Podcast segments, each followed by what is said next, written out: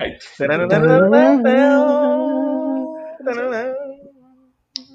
Vai, André. vamos lá.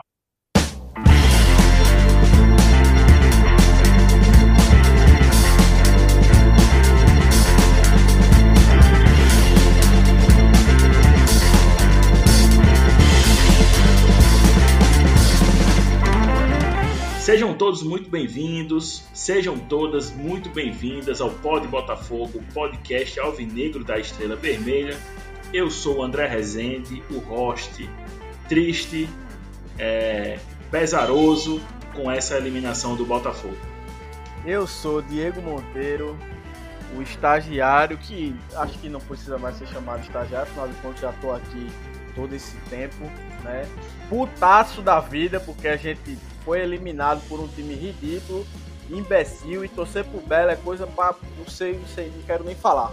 Aí sou eu que adianta as pautas, né? Esse babaca aí, na apresentação, fica, fica adiantando.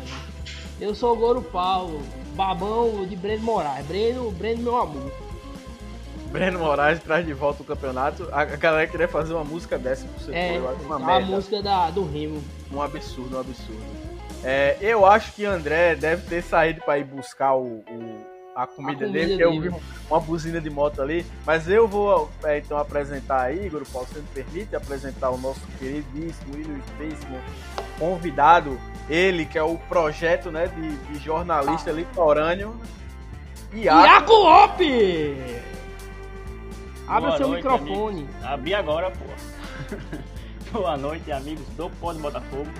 Meu queridíssimo amigo Diego Monteiro, com quem eu assisti o, o jogo contra o 13 via internet. Isso. Assistimos juntos e lamentamos juntos. Gritamos muito também. É, Estou muito feliz pelo convite. Eu acompanho já o Pod Botafogo desde o comecinho. Acho que já deve ter assistido todos. Assistido não, né? Escutado todos os episódios. Então fico muito feliz pelo convite. Vamos debater aí. Bacana, amigo. Boa, meu Então- amigo, boa. Obrigado, viu, Monteiro? Meu Você é um cara que tem um feeling, viu? tem um feeling apurado. Você Eu percebeu tenho, eu, eu tenho as feeling. filigranas, percebeu? Exatamente. André, Percebeu que o, o rango André, eu tenho chegou. uma pergunta pra vocês. Pois não, amigo. Pois Qual não. é, qual é o, o seu, o seu, seu, seu jantar, sua ceia de hoje? Rapaz, eu pedi dois temates vegetarianos, dois pra mim, dois pra minha patroa, um, um frito, um, um hot e o outro normal mesmo, frio. Aí, Rapaz. se chegasse na sua casa um cachorro quente, que fosse metade cachorro quente normal e metade de chocolate, o que você, o faria? Ei, a patroa está olhando pra mim com cara de nojo, inclusive. Ela, ela não conhece o meme. Aí é Ah, Rapaz, a pessoa comeu um cachorro Só Iaco mesmo pra apreciar esse tipo de iguaria, eu diria. é E- gostoso, é E gostoso. tem a porra do nome, é cachorro salgadoce. Como é salgadoce? Puta Salgado, merda. salgado e doce. O nome é Parece nome de cachorro. Caralho, deve ser- é muito ruim, deve ser muito ruim, velho. sei lá. Mas não é não, juro que não é. Juro, juro. Você Se pode o jurar Botafogo subir, eu vou comer um desses na live do Pode Botafogo de frente. Pronto. Combinado. Olha, você já tá devendo a gente a- a- as duas grades de Heineken, foi que você Sim, Exatamente. quando voltasse, meu filho, a pandemia. Já voltou, meu amigo. O novo normal tá aí, tá todo mundo no meio da rua. Eu Sim, mesmo já fui ajeitar. Se já a gente fui ajeitar- gravar, a gente, Já eu, fui ajeitar meus dreads maravilhosos. Você viu a foto? Estou. Eu estou, vi. Estou, Tony Garrido. Inclusive, agora. um dos últimos programas foi o dia que você tinha ajeitado o dread da última vez. Exatamente. Fazendo cinco meses que eu não saía de casa, eu saí. Cinco meses é mais ou menos a quantidade de tempo que demora pra ajeitar o dread. Também. Inclusive, Tá é, tudo Monteiro, nessa saída dele, né, ele passou aqui na minha casa, é, pegou comigo a camisa que ele tinha encomendado, a camisa retrô de fio, não foi, Monteiro? É exatamente, linda a camisa, velho. Do ano de 1968, foi 68? 68, 68. Pois é, muito legal. Mas amigos, vamos tocar a pauta porque o programa hoje está recheado de áudios, a torcida daquele modelo, calma torcedores, torcida um pouco exaltada, eu diria. É, encheram aqui a caixa de o meu, o meu privado de, de mensagens, de, de áudios para comentar um pouquinho dessa situação atual do Botafogo. Eu acho que a gente tem que falar um pouquinho também, né, antes de falar da eliminação em si, que após a, a derrota contra o 13, lá em Campina Grande, no jogo, né, com a bola correndo, e tanto nos pênaltis quanto no jogo, né, é, a gente já teve vários desdobramentos né, dentro da maravilha do contorno. Mas eu acho que a gente também tem que falar um pouquinho do primeiro jogo, né? Acho que a gente pode começar falando do primeiro jogo. O que é que vocês acharam, meus amigos, do primeiro jogo? Eu particularmente achei que o Botafogo só jogou um tempo, isso aí ficou muito claro, né? Jogou o primeiro tempo, sentou na vantagem e parece que esperou o 13 jogar para ver se conseguia sair no, no, no contra-ataque. Mas me parece que é, foi, foi um Inhaca, né? Um Inhaca generalizado ali, né? Problema e pra falar de Iaca, não, ninguém melhor que o amigo Iaca, o marido da Iaca. Eu sabia que alguém ia falar isso, tinha certeza. Quer que eu fale sobre o jogo? Pode falar, amigo. Pois não, amigo. Então, vou, vou, vamos lá. Tentar ser até sintéticos. Simples. Eu, eu, eu, achei que o, o, a escalação que o Mauro trouxe, até falei muito isso com, com o Monteiro. É, a escalação em si, eu particularmente não vi tantos problemas assim. A Véi, tá falando é de qual? Que... É o primeiro jogo. Ah, do primeiro jogo? Acho primeiro tá jogo. Segundo, não, beleza. Segundo, é, do primeiro jogo. Vai... Segundo ainda vai sair na mão aqui, amigo. Pronto, tudo certo. É, você, inclusive, você não gosta muito de mim, né? Vários áudios aí. É, se, não, WhatsApp. se eu conseguir mostrar aqui pra galera o quanto eu amo Pronto, você. seria muito legal. Uhum. Aí no primeiro jogo, o Botafogo realmente fez um primeiro tempo muito bom, né? Eu diria que foi o melhor tempo de 45 minutos de, desde muito tempo, desde Pisa ainda, assim. Foi muito bom o primeiro tempo. O Kelvin jogou muito bem durante todo o jogo. O time conseguiu trocar passos. O Everton Heleno fez um, um, bom jogo nesses 45 minutos. Só que aí quando chegou no segundo tempo, é, o time recuou de um jeito que era, até esperado, mas eu acho que o maior problema foi no fato de não conseguir puxar contra-ataque de, de jeito nenhum. O, os meios, campi, os meios campistas do Botafogo muito isolados um do outro. É, quase sempre o Lohan pegava a bola sempre muito. também entre dois, três jogadores do, do 13. Mas, né, mesmo nesse segundo tempo que o Botafogo não foi bem, é, é, não sofreu. O Felipe praticamente não fez defesa. Então o Botafogo conseguiu controlar o jogo, mesmo sem jogar bem. Então, nessa primeira partida, para ser bem, bem simples e rápido, o Botafogo foi bem melhor que o 13. Tanto no segundo, até no segundo tempo, porque conseguiu controlar o jogo e foi uma das melhores, se não a melhor partida defensiva do Botafogo com o Mauro Fernandes. Que, que para mim era o grande problema do time do Mauro, é, era essa questão defensiva, não conseguia é, anular o ataque adversário, sempre sofria muito. Felipe sempre fez muitas defesas, isso em todos os jogos, contra o CSP, contra o Souza, contra o Vitória, contra o Bahia, até contra, contra o Campinense nem tanto, porque o Campinense é, naquele jogo foi muito mal também. Mas o, o, lado defensivo do time do Mauro era muito ruim e nesse jogo conseguiu ir bem. A dupla de zaga funcionou muito bem e aí no segundo jogo mudou tudo. Me, é, eu assisti esse primeiro. Aliás, o primeiro e o segundo jogo eu assisti com o Iaco, junto com o Iaco, né? É, que a gente consegue fazer uma, um esquema aí que a gente assiste junto. Mas inclusive. Dentro da lei, eu... dentro da lei. Ah, é impossível, amigo. Seja dentro da lei. Aí é que aconteceu? Que Só aconteceu? se você for pra casa dele. o que aconteceu? Fica, fica aí pra diretoria que acha, acha que vai resolver problema. É... 20 conto em porra de ingresso de jogo YouTube, num site de merda. Tira do YouTube porque quer. Aí, enfim. É, eu, olhando, assim, assistindo junto com o Iaco, eu me lembro que falei várias vezes, velho, ó, esses vermes aí, porque eu chamo assim os 13 anos mesmo, eu quero que se foda tudinho que posso 13, como enfim, foda-se todos, eu odeio vocês. Porque vocês são extremamente arrogantes, são bizarros. Mas essa galera aí, e, e, e, eu falava direto, ó, esse time aí a gente tem que matar, velho. A gente não pode dar, dar, dar asa não, velho. E o Belo deu asa no segundo, pro segundo jogo, entendeu? Se o Belo faz o 2, o 3, o 4, que no primeiro jogo teve futebol para isso, uma palavra que o André falou aí, que assim, no segundo tempo, é, no segundo tempo a gente deu a bola pro 13 jogar, mas o 13 não joga bola, velho. O 13 é horrível. Ele não consegue jogar bola. Se você dá a bola para ele, ele não joga. É horrível. Eles jogam algum esporte semelhante a futebol, mas não é futebol que eles jogam, não. Tá ligado? Só que aí a gente pega e, e, e, não mata o primeiro jogo. E aí o erro total do Botafogo nessa, nessa semifinal foi justamente esse. Não matar o 13 enquanto poderia, né? No caso, 12 mais 1, galinha, né? qual seja o apelido dessa desgraça. É isso. E a gente não fez isso no primeiro, primeiro jogo. Devia ter feito. Goro é Paulo, o que, é que você a dizer sobre esse jogo? Pois Jogou não. um tempo, né, amigo? É isso que eu tenho a dizer. Jogou um tempo. Parecia que era seleção, né? Porque a gente é, é idiota, né? A gente se, se empolga com qualquer coisa. Aí jogou bem o primeiro Rapaz. tempo, o Rodrigo Andrade comeu a bola, foi suspenso. Era isso que eu ia dizer. era isso que eu ia dizer. Eu acho que o Rodrigo. Andrade é um pouco do termômetro desse time também. Pelo menos no primeiro jogo você via que ele tava pra jogo, querendo jogo. Aliás, antes desse jogo contra o 13, acho que já no jogo contra o Bahia, no jogo contra o Vitória, você via um cara querendo bola, pedindo bola, correndo o campo todo, ele é assim, marcando em cima. Isso aí ele sempre Oi? foi. Ele sempre foi assim, Isso. de buscar muito jogo, desde o começo. Mesmo quando ele tava É, fazendo ele- só merda. Agora ele- assim, É, pessoal, exato. o bicho. Ele, ele, que- ele começou a jogar, né? Além de fazer só isso, né? De, de, de mostrar vontade, ele começou a jogar bola. o time E do isso aí meio que acho que contagiava o time. Contagiava o time um pouco, né? E, e, e Kelvin, bicho, é, é outro problema, velho. Eu acho que o grande problema, a gente vai entrar nesse assunto no segundo jogo, mas eu acho que o grande problema desse time do Botafogo, que é algo que a gente já tinha comentado antes, e que Pisa comentou conosco também, que é o problema da motivação. Bicho, Kelvin querendo jogar bola é um grande jogador, é um bom jogador, é um ótimo valor. Kelvin, quando não quer jogar bola, meu amigo, aí, velho, fudeu, velho.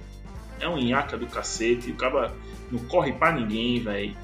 Tá ligado? É um desinteresse, parece que tá. Parece que é, o, que é, que é jogador do Champions League jogando na várzea, meu. Ah, Foda, que, foda de Kelvin é que ele já. peraí, meu parceiro. Foda de Kelvin é que ele já viu com aquele sotaque né, daquela região, velho. Foda. Ele Você- acha você que é ele gaúcho tá fazendo fóbico, amigo? Ele acha que ele tá Você é fazendo um gaúcho fóbico, amigo? É que eu acho que ele tá fazendo. fa- É que eu acho que ele pensa que tá fazendo favor pro Eu, eu não sei porque você não gosta desse estado. Eu não entendo. Não, eu, eu gosto do estádio. Já fui lá várias vezes, inclusive. Gosto muito. Agora o Paulo querendo, querendo, querendo cutucar um amigo Monteiro. Eu fui, não, eu favor, fui, deixa- eu deixa fui em Porto. Alegre, eu fui em Porto Alegre, eu achei pode. muito legal, é muito legal Porto Alegre, o estádio massa. pô. Eu- Mas, Eu eu- eu- Sul, mas ele tem essa ideia, eu acho, na cabeça dele de que tá ajudando o nosso pequeno futebol daqui. Tenho quase certeza. É, eu acho que. Eu acho que ele, ele tem que calçar. é, eu, eu que não gosto né, desse programa, né, mas assisti na minha juventude, ele tem que calçar as sandálias da humildade.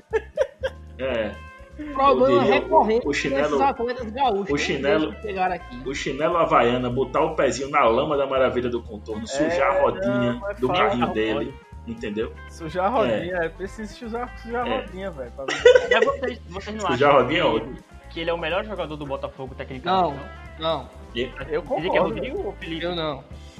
Quem que é? Eu acho, eu acho. Eu acho que é Eu acho que é. Quem, quem Pra mim é que Kevin também, pra mim é Kevin. É, agora, Eu assim, acho é- que. a gente pode perceber um pouco o Tu acha que é quem, Goro Paulo? Diz aí. Fala aí. Bicho, tecnicamente, eu sinceramente, os outros times tinham jogadores muito melhores. A gente Tipo, tá falando até- responda logo, engraçado. Eu tô falando desse Eu time, prefiro- desgraçado. Eu, eu não quero dizer que é Ro- eu acho Rodrigo Andrade, mas aí. Não, tudo bem achar Rodrigo Andrade. Eu acho que Rodrigo Pode Andrade ser. com o pé na, é na. Opinião sua, amigo, sustente. Deixa eu pensar uma coisa é aqui, Paulo. Rodrigo Andrade, bom, Rodrigo. Andrade, Rodrigo acho Andrade. Rodrigo Andrade, ele com a bola no pé, quando a bola chega do pé dele, ele encontrando os espaços, ele, quando ele tá com, com, com espaço pra isso, ele, ele, é- ele é craque, bicho. Ele joga bola. Rodrigo Andrade é um jogador que o bicho, se ele tivesse um time bom ao redor dele, o bicho ia comer a bola. Mas aí Agora o não é o caso desse no futebol, amigo. Igual então, Lohan. é. Lohan, Mas é, é E Lohan- jogador, né? Lohan do Lohan- mesmo jeito. Lohan Eu tivesse acho um, o jogador, o jogador com mais potencial desse time aí, disparado. Lohan tivesse um meio de Qualquer jogador, em 2019, qualquer jogador com time 50 bom. gols. qualquer jogador com time bom vai melhorar. Isso é natural. É o que eu disse, né? um, O até Messi. podcast eu disse que o Lohan tem potencial artilheiro do Brasil nesse time pequeno, assim. Jogador que pode começar a temporada comendo a bola em time bom. Mas, Ele é bom, ele é bom. voltando pro jogo do 13, é, a- o jogo de ida que eu tinha falado, né? Jogou o primeiro tempo e tirou o pé. Não sei porque tirou o pé. Aí na volta, eu tava conversando hoje com o meu amigo Adi, ex-vice-presidente de futebol do Botafogo. Ele ligou pra mim e disse: Meu filho, o que é isso? Que porra foi essa? Como é que o cara perde do 13? Na verdade, foi ontem. Eu disse: Foi hoje, né? Foi ontem. Aí ele te chama de, de meu filho, é? Me É, lógico, é o pai dele, né? Eu, eu acho que ele, eu, eu, eu acho que ele acha que meu nome é Neto, até hoje. Eu acho que é o Mas pai enfim. dele, na verdade. Aí ele disse assim. Aí eu disse a ele, rapaz, é o seguinte. Foram os torcedores lá e eu queria ter ido, estou, estou no meu exílio aqui. É, mas pra dizer uma coisa, eu rapaz, é o seguinte. Vocês foram jogar contra o 13 e tomar 2x0 do 13. Vocês foram eliminados pro 13. Das- o 13 é um terço da Folha Salarial do Botafogo. Das duas, uma. Ou vocês são desinteressados, vagabundos, ou vocês são muito ruins. Aí eu queria que vocês decidissem qual, qual dos dois vocês são. Ô, vocês são ruins ou vocês são vagabundos? Bando de filho da puta. Entendeu? Aí, enfim, essa é a minha, minha questão para os, os- os jogadores. Né? tu- Agora tu para a diretoria é- só gestão horrorosa, né? Não preciso falar. Tem várias coisas aí para falar da diretoria. Acho que a gente pode até falar um pouco mais na frente esse assunto. Mas enfim, meu amigo Iaco, o que é que você está querendo falar aí, por favor? Não, você tu falou da questão da folha salarial. É, antes de voltar ao futebol, eu falei com um empresário lá de Campina Grande, que é um, do- um dos que trabalha no bastidores do 13, né? E na época que eu conversei com ele, ele estava me falando que a- a- o teto salarial do 13 é por volta de 10 mil reais. E aí tinha alguns jogadores que ganhavam mais, que era Rafael Oliveira e Breno Calixto. Na, na época, Rafael saiu, Breno ainda segue lá. A Breno ganha por volta de 15 mil reais. Então, assim, se você for comparar a folha salarial do 13 com a do Botafogo, realmente é por aí. Caralho, mas o que é o futebol? Agora, Breno o que é Calixto o- ganha 15 e nem vale isso Agora- aí. não tem- Caralho, agora o que é o futebol, né, bicho? Estão brincando com o futebol brasileiro. Ah. Breno Ah, Calixto velho. ganha 15 mil reais, bicho. Absurdo jogador, Puta mídia. que assim, pariu. Breno, Breno, com todo respeito. Meu amigo, ele, é- ele é animador de torcida organizada, meu irmão. A gente perdeu um cara que é animador de torcida organizada. Que a galera ficou pipipi, papapá, não sei o que, tirando onda. Meu irmão, isso nunca foi a gente, meu irmão, de ficar tirando onda com o jogador, pô. Oxi. Agora é o seguinte, tem uma coisa. Tem uma coisa. Eu, depois do jogo, torce- o- os jogadores do 13 foram à arquibancada e cantaram aquela música da torcida do, do 13. Que é uma alusão, uma paródia da música da TJB. Aí eu falei no Twitter, muita inveja eu tô disso aí. Aí ficaram com raiva, né? E até veio Alex. Eu falei pra você ir torcer pro Botafogo. Cala a Pro boca, 13. Vai torcer pro 13, então. Você tá com inveja desses vermes. Não, Vai torcer pro 13. aí eu não tô com inveja do torcedor do 13, tô. Porra Porque eu estou com inveja. Aí a Alex disse, caralho, não sei o que. Eu disse, não, amigo. Você há de convir comigo. A gente tem que concordar no seguinte. Nunca os jogadores do time da gente fariam isso. Porque é um bando de filho da puta. É um bando é de babaca. É verdade. Eu tenho inveja disso aí. Eu tenho Exato, inveja do Alex. jogador que ele joga pela torcida. Como foi lá Amém. pro pra Não. 2013. Entendeu? É esse Mas- mas, tipo de cara Paulo, que recebe, ele Goro joga. Paulo. O cara recebe em dia, bicho. O mais Mas, Goro é isso. Paulo, quando você não tem bola, Porra! você tem que agarrar essas coisas. pô. Os caras não Ah, têm bola, pô. Tem que agarrar isso aí. Não tem velho. bola, ele não recebe Deu salário. Não Deu recebe salário. agora. Deu certo agora. Daqui pro final do ano, a queda vem a cavalo, mano. Pode Tudo bem, tudo bem. Eu tô dizendo, eu só tô achando absurdo um time que já. A folha já é, ba- já é um terço da minha. Aí a folha é um terço da minha. Aí os caras não recebem a folha que é um terço da minha. Que eu, eu, eu falo isso com pena do, do jogador 13 anos, inclusive. Aí o cara aqui recebe, mora na praia, no altiplano. Aí o cara vai lá pra Campina Grande. Devia ganhar o jogo lá, né? O natural era ganhar o jogo, não era nem jogar pra empatar. Aí chega o dinossauro lá, que inclusive Mauro Fernandes podia pedir um emprego lá pra Aldeone, né? Porque de dinossauro, dinossauro do futebol com dinossauro do, do futebol. Os dois iam ser um- uma dupla bonita. Aí o cara me vem com 25 zagueiros. Foi exatamente, Pisa me ligou no outro jogo aí falou, ó, e o cara botou 40 zagueiros, o cara dizia que eu puxava o time pra trás. O que é que Mauro faz, hein? E puxa o time pra trás não, ele dá molesta. Enfim, fala aí, porque eu, eu, eu tô desgostoso. Inclusive, nosso amigo Gé hoje, o bicho tá tão puto e desgostoso com o Botafogo que ele não gravou. Ele falou justamente isso hoje. Bicho, se eu for falar, eu não consigo nem falar, velho. Eu não consigo falar do Botafogo sem ficar triste. É foda, pô, a situação que a gente chegou, pô. Mas Assim. então, é, é, eu acho que o, o- o- inclusive o, o título do programa vai ser Bem-vindos a 2012, né? Porque a gente conseguiu dar uma, uma regredilha aí é, considerável enquanto enquanto é, clube, né? Querendo ou não, a gente acabou perdendo as cotas. Eu vou- a gente vai falar do jogo, né? Isso, cadê o André? O André tá comendo, né? Tá comendo, André? Tá, ele não tá aí não. Tô não, amigo, tô não, tô não. tô aqui. Mas, mas Tô então, aqui. fala, se a gente for falar do jogo. Coro Paulo, Coro Paulo emendou um monólogo aí, meu amigo. É, então, é, Até eu eu deixei o monólogo, né? eu deixei Eu o monólogo. aprendi, eu né? aprendi com o André a falar Eu muito. deixei o monólogo, eu deixei o monólogo. Mas então, é, a gente for comentar o jogo. Esse jogo, eu assisti ele com, com o Iaco também, né? E aí teve uma hora que eu já tava incrédulo da- do, do futebol que o Botafogo tava jogando, velho. Tá ligado? Que, tipo, não era possível é, 11 caras entram num campo, né, os caras treinam e, e tá fazendo aquela palhaçada ali não. Pô, não existe aquilo que, o- que o Botafogo tava fazendo, tá ligado? Eu acho que chegou um momento que era bizarro, uma bizarrice extrema. A gente teve, a gente levou um gol contra, Fred fez um gol contra, que ele não, ele não é. Sério mesmo, Lucatério tava na chamada que a gente tava lá conversando. Lucatério disse um foi brilhante. Não tinha ninguém apertando o Fred. Bicho, na, A na bola. ditadura os caras as- denunciaram menos o- a galera, tá ligado? Tu tá denunciando teus amigos todinho, aí todo mundo preso. A bola, a bola ia Altamente sobrar. legal O cara do Botafogo, ele podia jogar pra lateral, ele podia fazer qualquer coisa. A bola, ele consegue chutar a bola na perna dele e fazer o gol contra. Ali e, ele um ainda tem a, e ele ainda tem a cara de pau de reclamar de Mário do lateral. Que Mário também é um desgraçado, porque já tinha dado um gol que o cara do 13 perdeu, né? Porque ele deu o gol pro cara, é o cara que perdeu. Naquela primeira jogada lá, que o cabeludinho lá, Sideshow Bob, quase foi o gol. Douglas Tá Lima. ligado?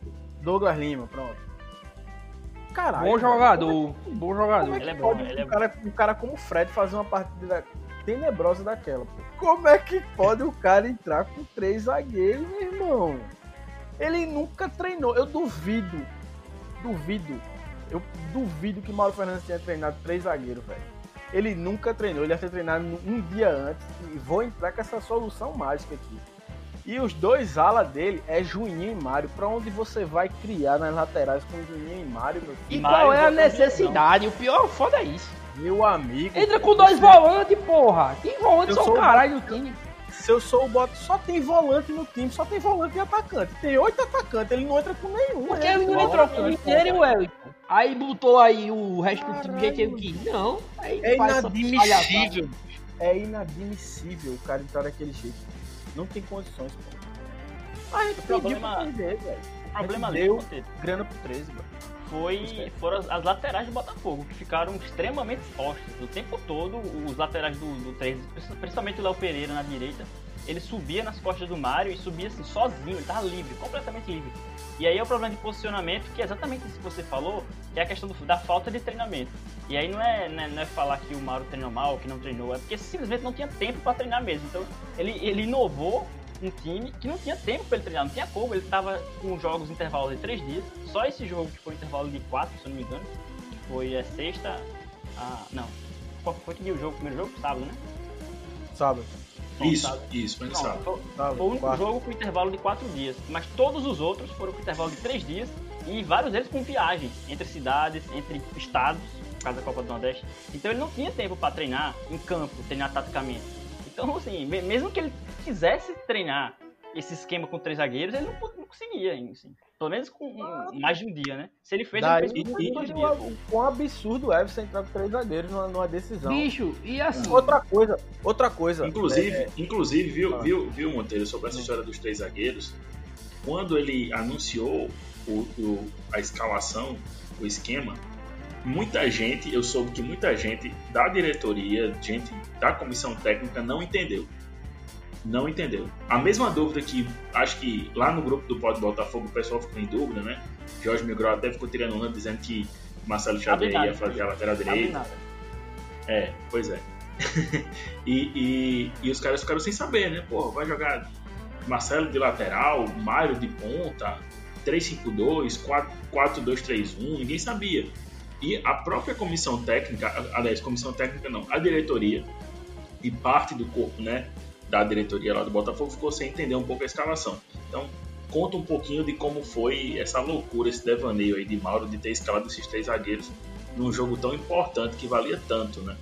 Bicho, Outra- é bizarro, velho. Então, outra coisa que, que assim, que aí é uma coisa que a gente pode comentar, assim, a gente já tá falando do jogo mesmo, vai, chegou nos pênaltis, foi pros pênaltis e tal. Irmão, não tem um, um cara nesse elenco, não tem um homem nesse elenco que diga assim, eu vou bater o pênalti não, é. Porque a porra, do, a porra do nosso lateral chegou um dia desse. O pobrezinho não tem nem. Ele não tem nem culpa, pô. Ele chegou um dia desse, pô. Como é que ele chegou um dia desse? Seu E- Marcos Vinícius. Outra coisa, outra tá- coisa. Marcos Vinícius, você é um safado. Marcos Vinícius, você é um safado. E Dico, pô. Por que Dico não bateu o pênalti, pô? Pico, você é um pilantra, né? Dentre outros caras, pô. Por que vocês não pegaram a responsabilidade e foram bater o pênalti? Pega e bota pro lateral que acabou de chegar, pô. Um filho da puta que veio lá Agora, do o que me disseram, Maranhão. Ei, que que não Kelvin jogou bem. Eu, eu, eu não queria dizer isso, não, mas jogou bem, pô. Caralho, como é jogou que bem o pode? quê, Goro Paulo? Ele nem jogou, pô, direito. Paulo. Ele jogou Começou. o quê, cara? Goro é Paulo é louco, velho. Como é que pode? Como é que Comendo pode? um cogumelo Cara, estragado. Mano, o cara chegou três semanas, acho. amigo. Foi, foi Jorge que postou, acho que foi três semanas ou quatro semanas, cinco semanas no máximo. O cara bateu Isso. pênalti decisivo, pô. Um pênalti que valia 500 mil pra gente, 600 mil, sei lá, Copa do Brasil. Não, 4 milhões, viu? Segundo matéria do, do querido colega Iago Sarinho, que foi publicada nessa sexta-feira, no episódio que está sendo gravado esse Pod Botafogo, no jornal União, ele fez uma estimativa lá que o Botafogo pode perder 4 milhões de reais pro próximo ano, Dependendo da Copa do Nordeste. estando fora da Copa do Brasil, Copa do Nordeste e as Pois é. cotas que tem direito ao Paraíba Esporte Total. Enfim, Pois olha é, o tamanho do estrago. Olha o tamanho do estrago. Aí, aí vem outro ponto. Seus filhos da puta, diretor, tudinho, Sérgio Meira, Ariano, Renan, você que eu tenho mais ódio, Renan, seu desgraçado, saia dessa merda desse clube. Renan, Marinho, esses caras, ninguém disse pra, essas, pra esses bosta desse jogador que esse jogo valia a pena, não. Porque os caras entraram, eu acho que pensando que era um jogo qualquer, velho. Não tem condições, porra. Nenhum de vocês moral. aí disse Sem isso, moral. não. Pra vir, pra vir ficar em live com putaria falando que ah, eu fiz isso, eu fiz aquilo, todo mundo faz, né?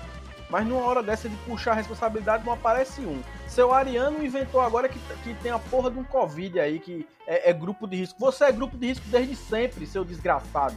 Você ficou nessa merda porque você quis, tá, tá pulando fora do barco depois que viu a merda que, tá, que fez. É isso que você tá fazendo. Dentre outros aí que deveriam sair também. E vão sair pela porta de trás. Porque vocês não são dignos de estar aí nessa merda, né, nessa diretoria, não. Vocês não são dignos, não, de estar usando o Botafogo em prol de vocês mesmos, seus vermes. Calma, amigo. Não Aí eu gostei. pra galera, não, mano. Pulou uma veia do bicho Não, pô. Ei, ei, baixou, baixou o Corneta Cast aqui, viu? Baixou o Corneta Cast. A gente vai voltar a gravar, demais. inclusive, porque a gente é oportunista. Mas foi boa, foi boa, bicho, foi boa. Não, com relação a esse jogo aí, esse jogo contra o. Eu sei que é natural a gente fazer as análises é, táticas, técnicas, é, analisar a disposição do, do time, os jogadores que jogaram bem, jogador, os jogadores que não, não, não foram tão bem assim. Mas, bicho, pra mim, o principal ali, você via no jogo, pô, os caras estavam sem tesão, pô. Me desculpa o termo, mas é a peia mole, meu irmão. E já diria o saudoso Roberto Fonseca, que tá vivo. Fonseca doido. Que eu tive o prazer de acompanhar uma preleção que ele finalizou a preleção da seguinte forma: Vamos lá, galera, o pau duro é o que entra. Então, meu amigo, com, com um, um mote desse, com uma, uma, uma frase motivacional dessa, o cara já entende, entendeu? O que é que tem que ser feito lá dentro de campo. E o Botafogo entrou, meu irmão, mole. Essa que é a verdade. Já o 13 Mole, mole, mole. entrou duro. Hã? O 13 foi o contrário. Exatamente. com uma Exatamente. sangue no olho da porra. O 13, o 13 entrou com, com, como diz a história, batendo continência. E o Belo mole. Aí, meu amigo, não dá, velho. Não dá. Aí, quando um time tá com muita vontade e o outro não tá sem, sem vontade alguma, apático, é, é, é, sei lá, entregue, sem vontade. Morgado, morgado. Aí, meu amigo, pode ser o melhor time do mundo, velho. Tem que ter, tem que ter tesão, velho. Tem que ter vontade de jogar. O E o 13 Barcelona- ali ganhou na vontade, porque o 13 não tem qualidade, pô. Isso, é, isso aí fica Assim muito como empatou na vontade final ano passado. E André, nessa questão que tu falou do nem o melhor time do mundo, o próprio Barcelona vive sendo eliminado da Champions aí, por exemplo, aquela contra o Liverpool, por apatia mesmo, apatia. O time dentro de campo é. morto. E aí vem um outro time muito mais animado, com gás, com uma preleção boa. E aí também, taticamente, melhor, melhor entregue dentro de campo. aí já era. Foi o que aconteceu no jogo, porque o Botafogo, enquanto o Botafogo entrou com esses dois alas, que era o Juninho e o Mário, bem um pouco mais adiantado da linha de três atrás, ficou esse buraco no, nos dois lados, e aí os, os zagueiros estavam batendo cabeça um pouco, porque eles não estão acostumados com aquele posicionamento, é um posicionamento novo. Exatamente. E aí o, Exatamente. o, o 3 o contrário, o 3 joga com 4-3-3. Então os dois pontas, que, que no caso foram o Douglas Lima e o outro jogador, esqueci o nome agora, mas jogava no lado esquerdo. Mas eles tiveram liberdade para jogar exatamente porque os, os alas do Botafogo estavam muito abertos e deixaram esse espaço nos lados e aí choveu o cruzamento o tempo todo. Exatamente. Que era tudo que a gente não queria, né? A gente não queria assim, a bola direto dentro da área. E mesmo assim, velho, o 3 é tão ruim que acho que foi dois gols no bambo, velho. Gigantesco. O Total. Total. errou o chute. Hermínio, o chute de, de, de, de Hermínio, a bola foi morrendo, velho. Ele errou, ele assim, errou. O Cabo é, errou o chute, aí caiu ele no chutou, pé dele, aí dele. errou de novo o chute e a bola entrou. Foi bem isso. Vocês acharam aquela bola defensável? Não, de, Todas as bolas de Felipe parecem ser defensáveis. Eu acho que a característica dele, de fazer a bola parecer defensável. Caiu. Não é culpa dele, não. não. De fazer o quê? Vocês entenderam o que eu disse? E não, teve, um, teve um negócio também no jogo, o Lohan no primeiro tempo deu dois gols quase que incríveis, né? Acho que Sim, teve um que ele perdeu, meu amigo, que puta que pariu. Foi depois aquele, da falta, inclusive. Acho aquele do chute foi foda, velho. Ia ser o golaço, né? É. Se ele tivesse de cabeça, tinha feito. Que além de só é, sabe fazer gol de cabeça, né? ele tem que ter duas cabeças no lugar dos pés. Pô. Não, ele é isso. O Botafogo jogou melhor no primeiro tempo que no segundo. O segundo aí, o segundo não existiu o Botafogo. Pois é, né? Quando o time. E outra, de, Mauro morreu com os três, ele morreu com os três zagueiros, né, velho? Foi, foi. Inclusive ele terminou o jogo com três zagueiros e três volantes. Ai meu Deus. Pois é. Ainda tem como. E ainda tem, tem coragem de dizer que não vai entregar o time. Ai meu Deus. Não. Tem vergonha, não rapaz. Tem, nesse caso, nesse caso, assim, a gente pegou até umas discussões em alguns grupos de alguns amigos, que eu não vou citar o nome, que alguns que defenderam que Mauro não teve culpa alguma, que a culpa foi inteiramente do, do, dos jogadores. Nem Bicho, assim, não tem, não tem como não colocar a culpa em Mauro, né? Por, por ter, ser, por, por, ter sido o professor Pardal, por ter escalado um time que ele não treinava, por ter feito é, alterações péssimas que mudaram um pouco, como o Iaco falou aí, terminou com três zagueiros e três volantes, trazendo três mais para mais, mais dentro do, do, do, time do Belo. Enfim, eu acho que ele tem uma passada de culpa, né? Eu acho que não no contexto, eu acho que ele foi colocado em uma, em uma verdadeira fogueira.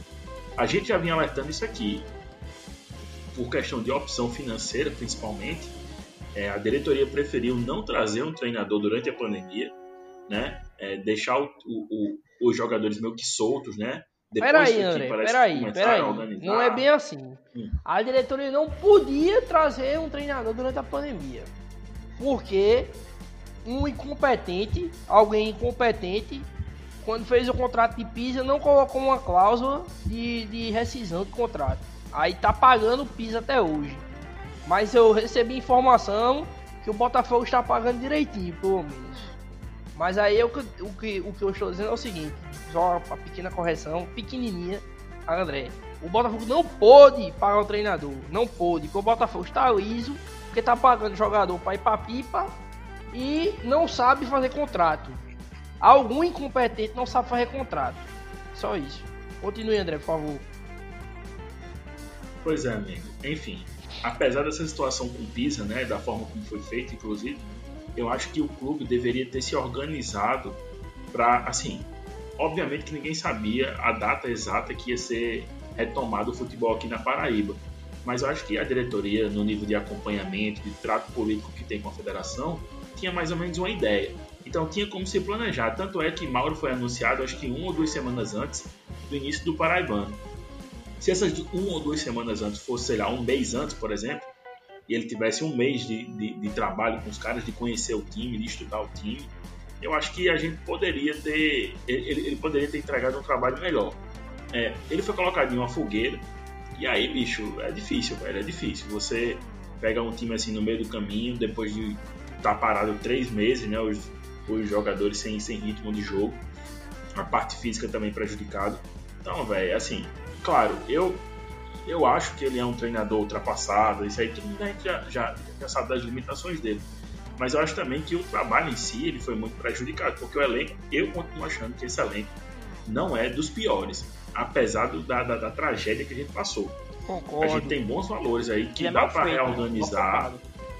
Exato, exato. Eu acho que ele é mal organizado. Ele é É. mal organizado, ele é mal estruturado, porque a gente agora tem dois laterais direitos, né? Mas a gente voltou sem, sem, sem lateral direito, com- improvisando meia. Isso não existe, velho. Isso não existe.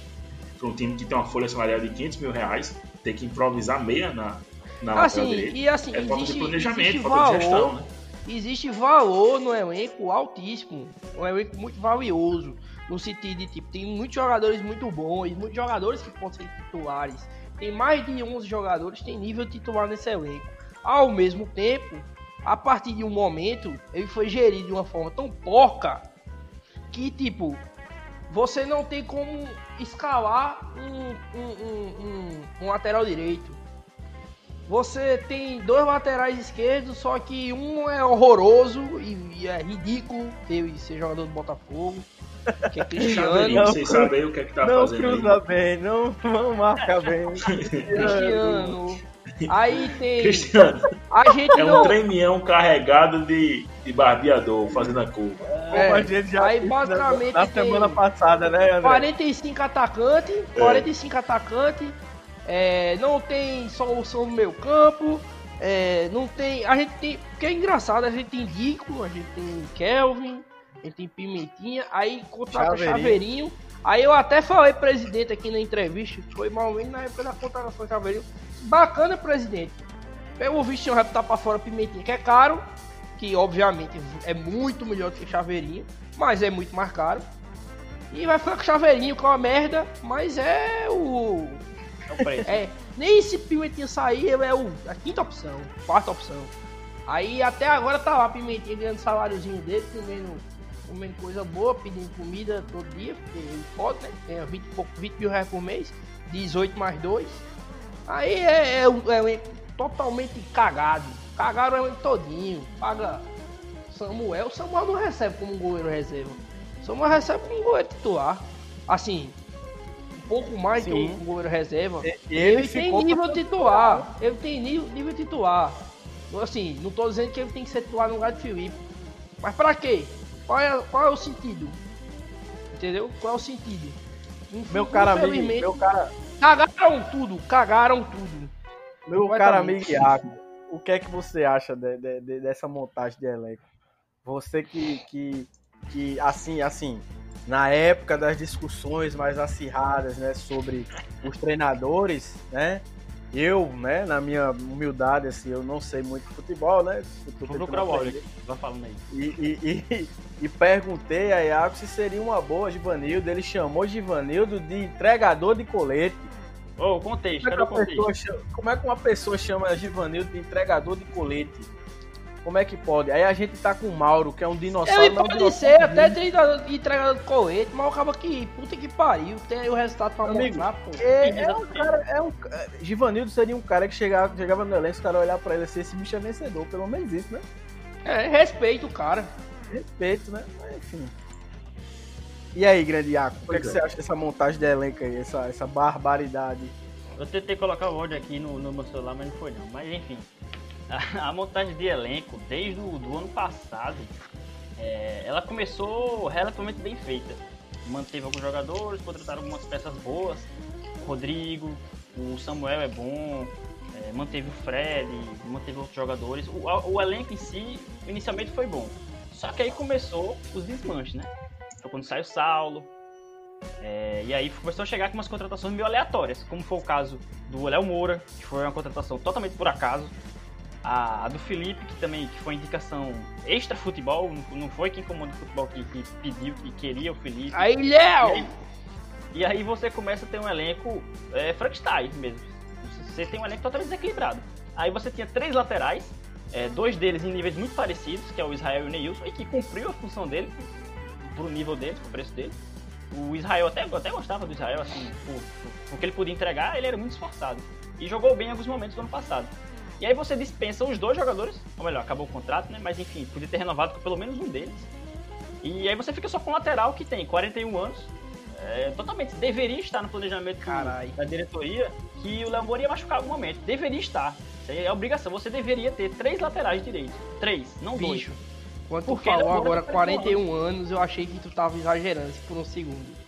Falando assim, É, tá? pô. Ele tem 80 anos, tá vendo? É, Me assustei. foda. Aí você tem agora um agora tem dois, né? Que chegou, chegou o Kelton, que, que também, como vocês falaram, entrou na fogueira, então não tem nem como falar sobre o nível técnico dele, não tem muito o que dizer, a gente vai descobrir nos próximos jogos que ele começar a jogar, porque ele agora não vai jogar nem tão cedo, porque o problema dele é muito mais grave do que o pessoal esperava. Então vai ser pelo menos um mês para voltar aos treinamentos. Então vamos dar uma segurada. Vai ser- vai- o Kelton vai ter que segurar. Agora, se o Kelton for suspenso, se o Kelton se machucar, quem é que vai jogar? É Juninho. Juninho, pô. É Juninho, então. então você vê como o elenco é, é totalmente Frankenstein. A própria lateral esquerda no jogo contra o CSP, foi contra o CSP, não foi que jogou o Marcelo Xavier na esquerda e na direita jogou, acho que foi Juninho, não lembro quem foi agora. Mas foram os dois laterais improvisados. Ah, É, acho que foi. Mas enfim, foram os dois laterais improvisados. O, o time não tinha lateral pra colocar em campo. Aí você Não, e assim, e durante, a montagem, durante a montagem do elenco, uma coisa importante que tem que ser dita é que Enesino era o É. lateral esquerdo. Inclusive, Né? Pra ser, pro senhor Ariano, isso. Enesino era o lateral esquerdo. Eu.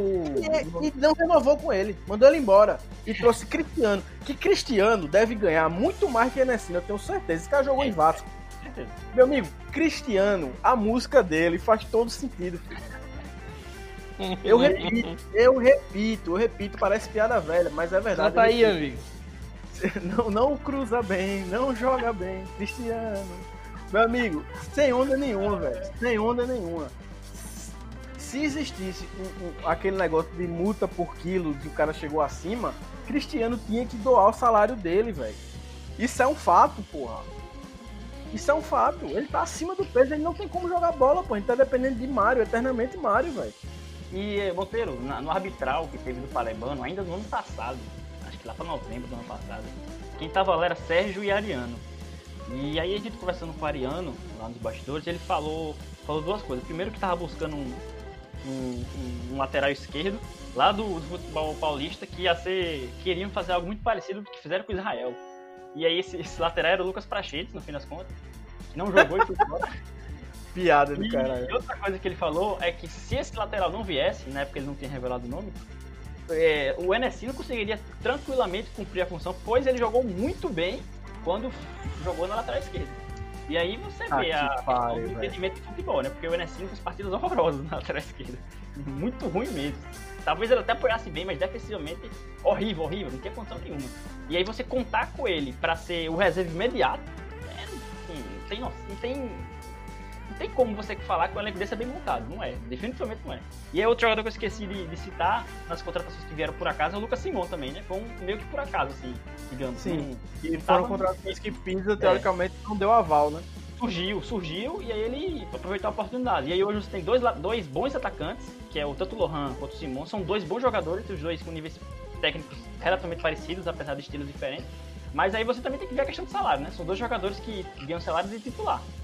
Então, pra fora isso pesa muito. E aí, Aí a gente tem isso, tem oito atacantes, oito atacantes, cinco atacantes de beirada, a gente tem. É, exatamente. Isso.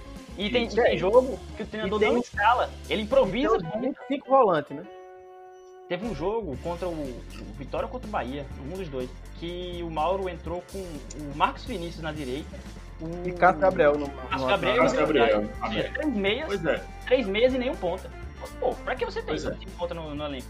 Mas sobre a montagem Não, do elenco é exatamente isso. Não, o planejamento do elenco é como o Iaco falou, acho que a definição perfeita é Frankenstein. Foi um negócio meio Frankenstein, cada um que fosse dando pitaco, cada um que fosse querendo colocar alguém ali. Inclusive, Felipe, que tem sido, pra mim, o grande mérito da atual diretoria foi ter contratado Felipe. Verdade. Com certeza. Não É verdade. Não, não pelas circunstâncias, porque eu não teria trazido Felipe, porque eu acho que Samuel também. teria dado uma resposta muito boa. Ele estava evoluindo, apesar da lesão. Mas foi uma contratação desnecessária, porque, como o Goro Paulo falou, Samuel vem para o Botafogo para ser a sombra de Saulo, né? E acaba assumindo, e, de fato, ali. Demora um pouquinho para engrenar, mas ele faz boas atuações depois que Saulo sai. e parecia começar a se consolidar na posição. É quando um, um dos diretores, um que é conhecido por uma foto com a camisa de um time do eixo em um estádio lá no Rio de Janeiro, é, decide contratar Felipe, do nada. E aí, é, isso aí só foi um dos problemas. Isso aí eu estou usando esse exemplo para mostrar como foi feita a montagem desse elenco, né? E aí chega um outro que indica um outro, um outro jogador, um outro que acha interessante trazer não sei quem, e aí vai se enchendo o elenco de jogadores que o Botafogo hoje chega ao ponto de ter uma folha salarial de 500 mil reais, coisa que acho que a gente não teve nem ano passado, quando a gente montou aquele time Não. relativamente caro no segundo semestre. Talvez seja a folha mais cara do Botafogo nos últimos 10 anos. E a gente ficou fora da final do Paraibano. Essa é que é a realidade.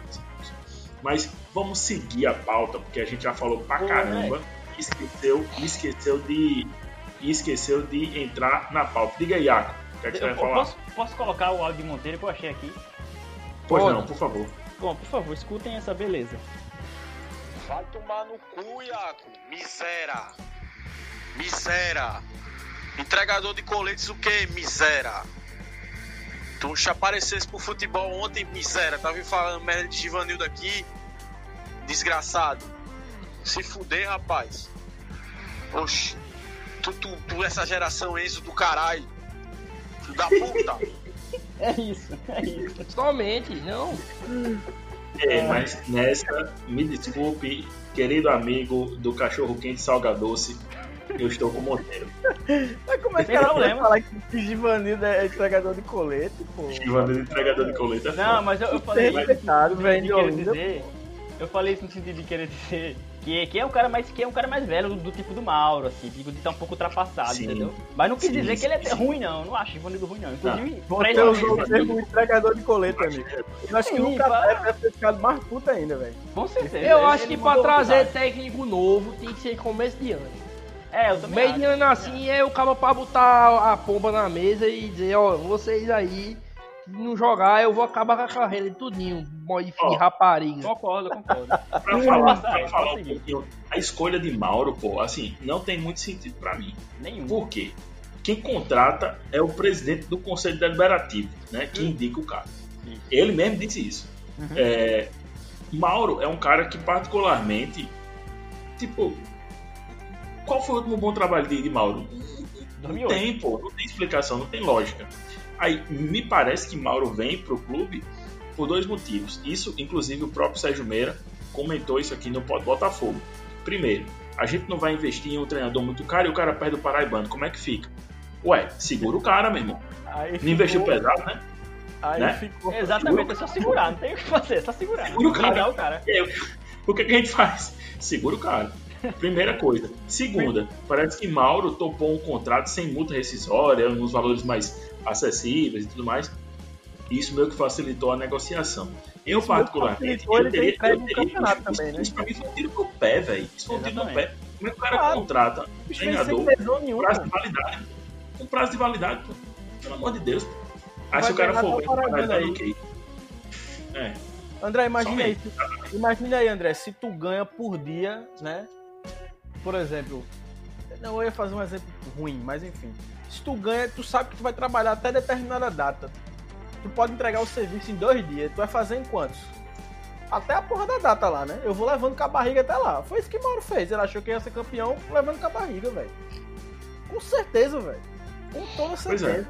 Não, Nenhum e eu acho que a diretoria, a diretoria viu, viu, viu o play, a diretoria foi soberba nesse ponto. Eu achei que a diretoria pensou o seguinte: a gente bota qualquer entregador de coletes, viu, viu, Iago? A gente bota qualquer entregador de coletes que a gente vai ser campeão, porque o nosso time é muito superior. Concordo. É verdade, investimento muito é alto, verdade. Foi o Tecnicamente que é eu muito disse, bom. né, no outro podcast. E aí, bicho, foi o famoso tiro no pé, velho. Foi, foi, foi um tiro de 12 no E pé. custou 3 milhões de reais. No Por mínimo. baixo, por baixo, É, por por baixo. baixo.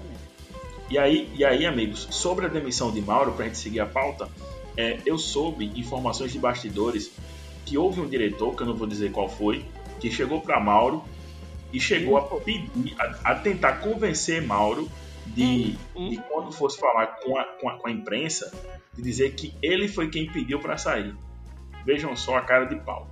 É, e aí, Mauro, um cara experiente, rodado de futebol, o cabo com porra, velho. Mauro é um cabo cascudo pra cacete. chegou e disse assim: Senhor diretor, por favor, vá tomar naquele canto. Foram essas as palavras. E se Concordo, voltou pro presidente Mauro. do. E ele e tá se, certo, e se é, ele tá voltou, certo. E não é nem e por se isso. voltou pro presidente, e se voltou pro presidente do, do clube disse: É por isso que o clube está nessa situação, porque você dá moral, dá, dá poder a esse tipo de pessoa. Vocês vão acabar com o clube. Fecha aspas. Uma pessoa que estava presente a essa reunião, uma pessoa que estava presente nessa reunião, me transcreveu esse diálogo. E eu fiquei estarrecido com o nível de profissionalismo, entre aspas, que Eu hoje impera lá no Botafogo. Eu, Assim, eu, eu estou eu acho uma fanfic 10 de 10 embasbacado. pode, aconte- pode ter acontecido tranquilamente, velho. Pode ter acontecido tranquilamente, velho. Sério mesmo. A desorganização dessa diretoria é bizarra, velho. É bizarra, velho. A gente, a gente no início tentou, a gente achava que ia ser interessante não ter Breno Moraes na frente. Era uma coisa que eu, particularmente, enquanto Diego Monteiro aqui, acho que Breno Moraes era muito nocivo ao Botafogo. Ainda tenho muitas ressalvas ao Breno Moraes. Mas esses caras conseguiram ser muito pior, pô. Os caras conseguiram ser um nível de bizarrice de desfazer um trabalho, pô. Porque assim, você ter hombridade pra entender que, que o cara fez um bom trabalho, você poderia continuar o trabalho, não tem problema você fazer isso. Você escantear o cara, mas pegar algumas coisas importantes que ele fez no trabalho. Por exemplo, você poderia ter um diretor de futebol aqui, velho. Agora que os caras estão indo atrás de diretor de futebol, contrataram esse pobre, pobre coitado que vai vir segurar uma bomba, mano. Ele vai vir segurar uma bomba, esse cara aqui, tá ligado? E outra, se esse cara for, for subordinado ao senhor Renan, ele tá fudido, velho. Ele tá fudido. Porque esse camaradazinho aí, ele tem um jeito, um gênio dele que eu acho que ele, ele, ele não deixa ninguém. Né? Ele parece ser o dono da cocada, o dono da situação. Tomar no cu, o cara não faz nem o trabalho dele direito, que é no marketing, você não faz nem seu trabalho direito. Você não faz. As redes sociais do Belo estão uma merda. Uma merda. Qualquer cara num canvas da vida, uma porra de qualquer coisa, faz um trabalho melhor que você. E você quer opinar de futebol. Saia do Belo, meu irmão, enquanto você puder, velho. Na verdade, a história, a história vai, vai, vai lhe fazer você sair pelas, pelas, pelo fundo, na verdade. Porque você é pequeno. Muito pequeno. E você vai passar, seu velho. Boa, eu tô, eu tô adorando esse, essa, essa versão Corneta Cast de Diego Monteiro. É, vamos, vamos seguir a pauta, meus amigos. A gente falou de, da, da demissão de Mauro, eu acho que já era esperado né, por todos, né? Eu acho que não é, não é segredo para ninguém que é, Mauro veio nessas circunstâncias que a gente já comentou e que meio que veio com prazo de validade. Depois dessa eliminação catastrófica, eu diria, hecatômbica, como diria o meu querido sogro, que é 13 anos, tá feliz. É, bicho, eu acho que agora o Botafogo tem que começar a trabalhar, pensar em nomes, né, para reorganizar, a- aproveitar os valores que tem, né, reformular o elenco. Eu não sei como é que vai ser feito esse trabalho, né? Eu não sei se a gente já pode entrar na pauta do, do novo diretor de futebol, né, que foi anunciado. É, eu não sei se a pauta é essa. Não, ah, lembrei. É, consegui localizar aqui a pauta, meus amigos. Segundo o Goro Paulo, a gente precisa falar sobre a saída de Ariano Vanderlei, que acho que já foi tocado nesse assunto aqui, né? E na promoção de Renan Cavalcante, que também já foi tocado nesse assunto. Eu quero, Acho quero que já- abrir um parede sobre o assunto. De, Pois não. de Ariano. E é o seguinte. A primeira conversa que eu tive com o Sérgio Meira, que eu tive. Eu não converso com o Sérgio Meira, né? Naturalmente, com todo o que eu- já falei aqui mais de uma vez. O torcedor, quiser lá, sócio ou não, Sérgio é uma pessoa muito acessível. Você pode falar lá com ele sobre qualquer assunto. E ele sempre responde. Quer dizer, na, na última vez que eu falei, ele não respondeu porque eu joguei coisa na cara dele, né? A, a merda que eu fiz. Então, às vezes, é, é quando a coisa é meio, né? Dessa forma, naturalmente, eu entendo até não responder. Mas a primeira vez que eu tomei liberdade é, foi para falar justamente no dia que Ariano foi promovido a vice-presidente de futebol. Breno tinha saído do clube é, extraoficialmente, depois meio que- Na verdade, oficialmente nunca esteve, né? Mas Breno tinha saído, isso já era fato. E eu disse, Ariano, ou Sérgio, veja o que o ABC tá fazendo.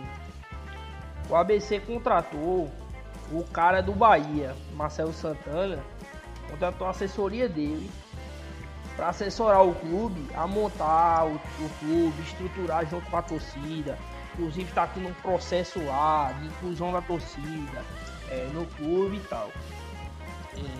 E eu disse, você tanto pode falar para esse cara quanto você pode contratar alguma pessoa. A gente já teve aí Martinelli, já teve. Precisa contratar um profissional, porque não adianta você achar que Ariano vai resolver alguma coisa. Que Ariano tá há mais de 10 anos afastado do futebol. E assim, todo ano a gente teve algum diretor né, de futebol. A gente falou aqui, inclusive, quem não ouviu, ouça a entrevista com o Giovanni Martinelli, que a gente até deu uma passada, não apenas na gestão dele, como na de outros caras. É, e eu nem lembro o que ele respondeu, mas ele confiava em Ariano, alguma coisa assim. E, enfim. Eu critiquei Ariano todos os dias da gestão dele, porque eu sempre achei que ele fez coisas erradas. A, a, partir do momento que começou a fazer coisas erradas, que foi a partir do primeiro momento que ele tomou decisões. E nunca foi pessoal, obviamente. Tenho nada contra ele nem com esse, inclusive. Mas eu fico muito feliz eu fico triste por ter sido por causa de uma pandemia, né? Eu queria que eu tivesse dito, é, realmente, eu, eu não tenho capacidade.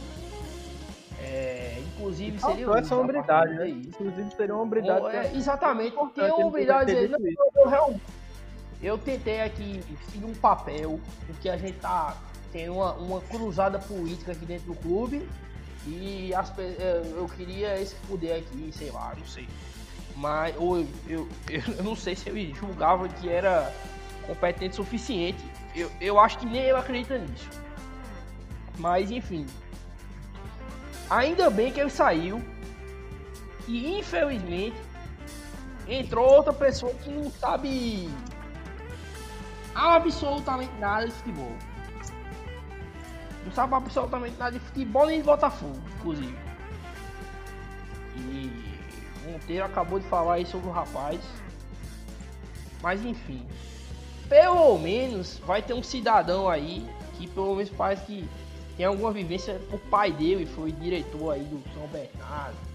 O cara de que a vida inteira, Edinho Montemor e Edgar Montemor, que é Edgar Montemor Filho, né? será nosso diretor agora. Espero que dê certo.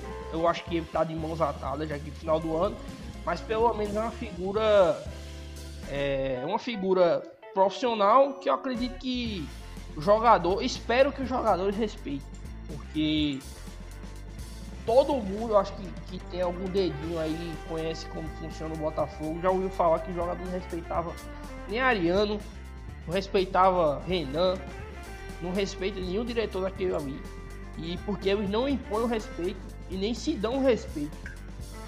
Pois é, isso aí é um dos problemas que eu acho que inclusive é reflexo do momento do, do clube. Ô, Iaco, você que foi um dos caras também, um dos jornalistas que é, trouxeram essa informação né, da contratação do Edgar Montemor como novo diretor de, de, de futebol do Botafogo, diretor executivo de futebol do que Botafogo. fase tá meu menino, um cargo, que fase. Um cargo, um cargo que não era que não era ocupado oficialmente digamos assim, desde a saída de Edi, né? Aliás, houve também, eu acho que. É, é, exato. Teve, teve Fernando Gaúcho ali, que ficou um negócio meio nebuloso, ninguém sabia. É. Porque Fernando Gaúcho fazia parte do, do, do, clube, eu digo isso porque eu trabalhei com ele. Ele tomava mais conta da questão da loja, né? Ele administrava a loja, mas fazia um trabalho ali dentro do clube, na gestão do elenco, aquela coisa toda. Mas assim, um cara que fosse pensar o clube, pensar contratações, pensar montagem de elenco, gestão de pessoas, isso eu acho que a gente não, não tem desde a saída de Salles, particularmente, na minha opinião. Me desculpe, Coro Paulo. É, porque a Edi vem pro Botafogo com outra proposta Adi. também, em administrar. Não, a Adi, era, era para ser era gestão de base e gestão base. de. E ele geriu a loja, né? E a loja seria também, como sempre foi, para a loja do Botafogo, seria para as feiras do Botafogo. Inclusive, o Breno falou isso na live hoje não, com, com o Datendinho. E também para base, para base. Pouca gente sabe, mas o lucro, que não, é, não, não foi nada muito grande, pelo que eu sei, o lucro da Belomania de 2019 foi toda revertida para a base, né? Inclusive uma reforma foi feita na Maravilha do Contorno, Exatamente. no alojamento, foi custeado pelo, pelo, pelo faturamento da loja. Mas eu queria saber de você, Iaco, se você é, tem algum, alguma referência desse, desse novo diretor do, do Botafogo, o que é que você acha, na sua visão? Dá tempo de arrumar a casa? Dá tempo de organizar o clube? Esse cara que está chegando agora, o Edgar Montemor? Olha, é, André, eu, eu falei com ele ontem, por ligação, ontem de noite. Liguei pra ele, que a gente conversou um pouco, rapidinho, mas. E aí, eu, eu conversando com ele, ele me explicou que tava de pessoa já há um tempo, que assistiu o jogo do Botafogo contra o 13 com a diretoria lá no Estádio Amigão. Coitado, viu, aqui, viu aquele show de horror. Não deve ter sido uma boa impressão, mas. E João o Pessoa- Campina, né? Que é uma coisa também. é, E hoje teria uma reunião, como teve, uma reunião com a diretoria para avançar as negociações. Ele tinha me falado ontem que ainda não ia ter uma decisão agora, por enquanto, por questões familiares, assim, de ter uma mudança muito grande, de se mudar do ABC Paulista, de onde ele morou a vida toda, pra João Pessoa, né? Aí eu confiei, né? Chegou hoje de manhã, já tava fechado o negócio. Mas é, fechou.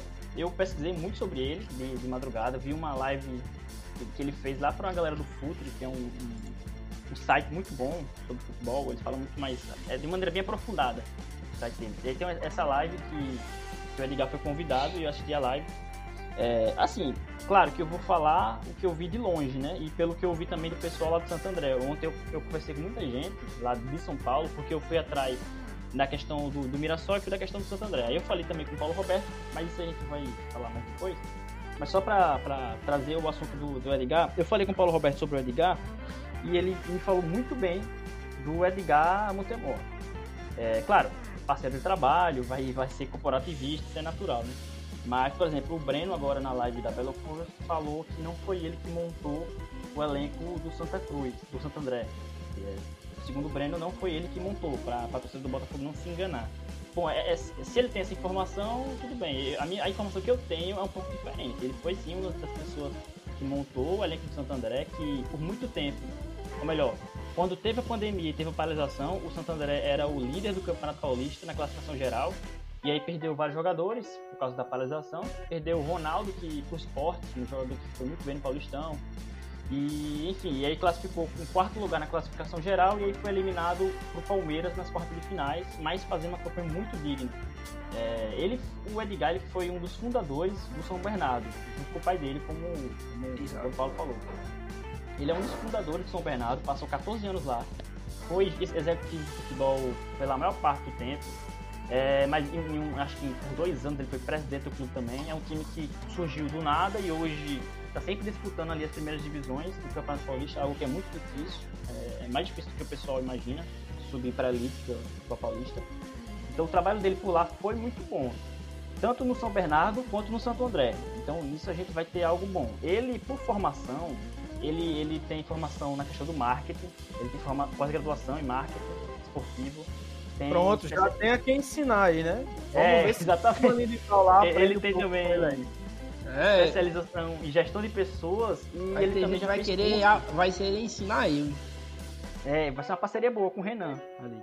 Aí, eu, vou, eu vou até, eu vou até falar de Renan um pouquinho rapidinho depois, só um, um ponto. É, e o Edgar ele também tem especialização em direito esportivo, que ele é advogado, mas ele também tem curso de treinador, ele tem licença pró é, lá na Argentina, então ele pode ser treinador. Ele não quer, não, ele não, não fez com o intuito de atuar na área, mas ele tem curso de treinador, ele pode atuar como treinador na América Latina toda, porque ele fez o curso lá na Argentina, ou melhor, o curso foi AD, mas é um curso argentino, da Federação Argentina.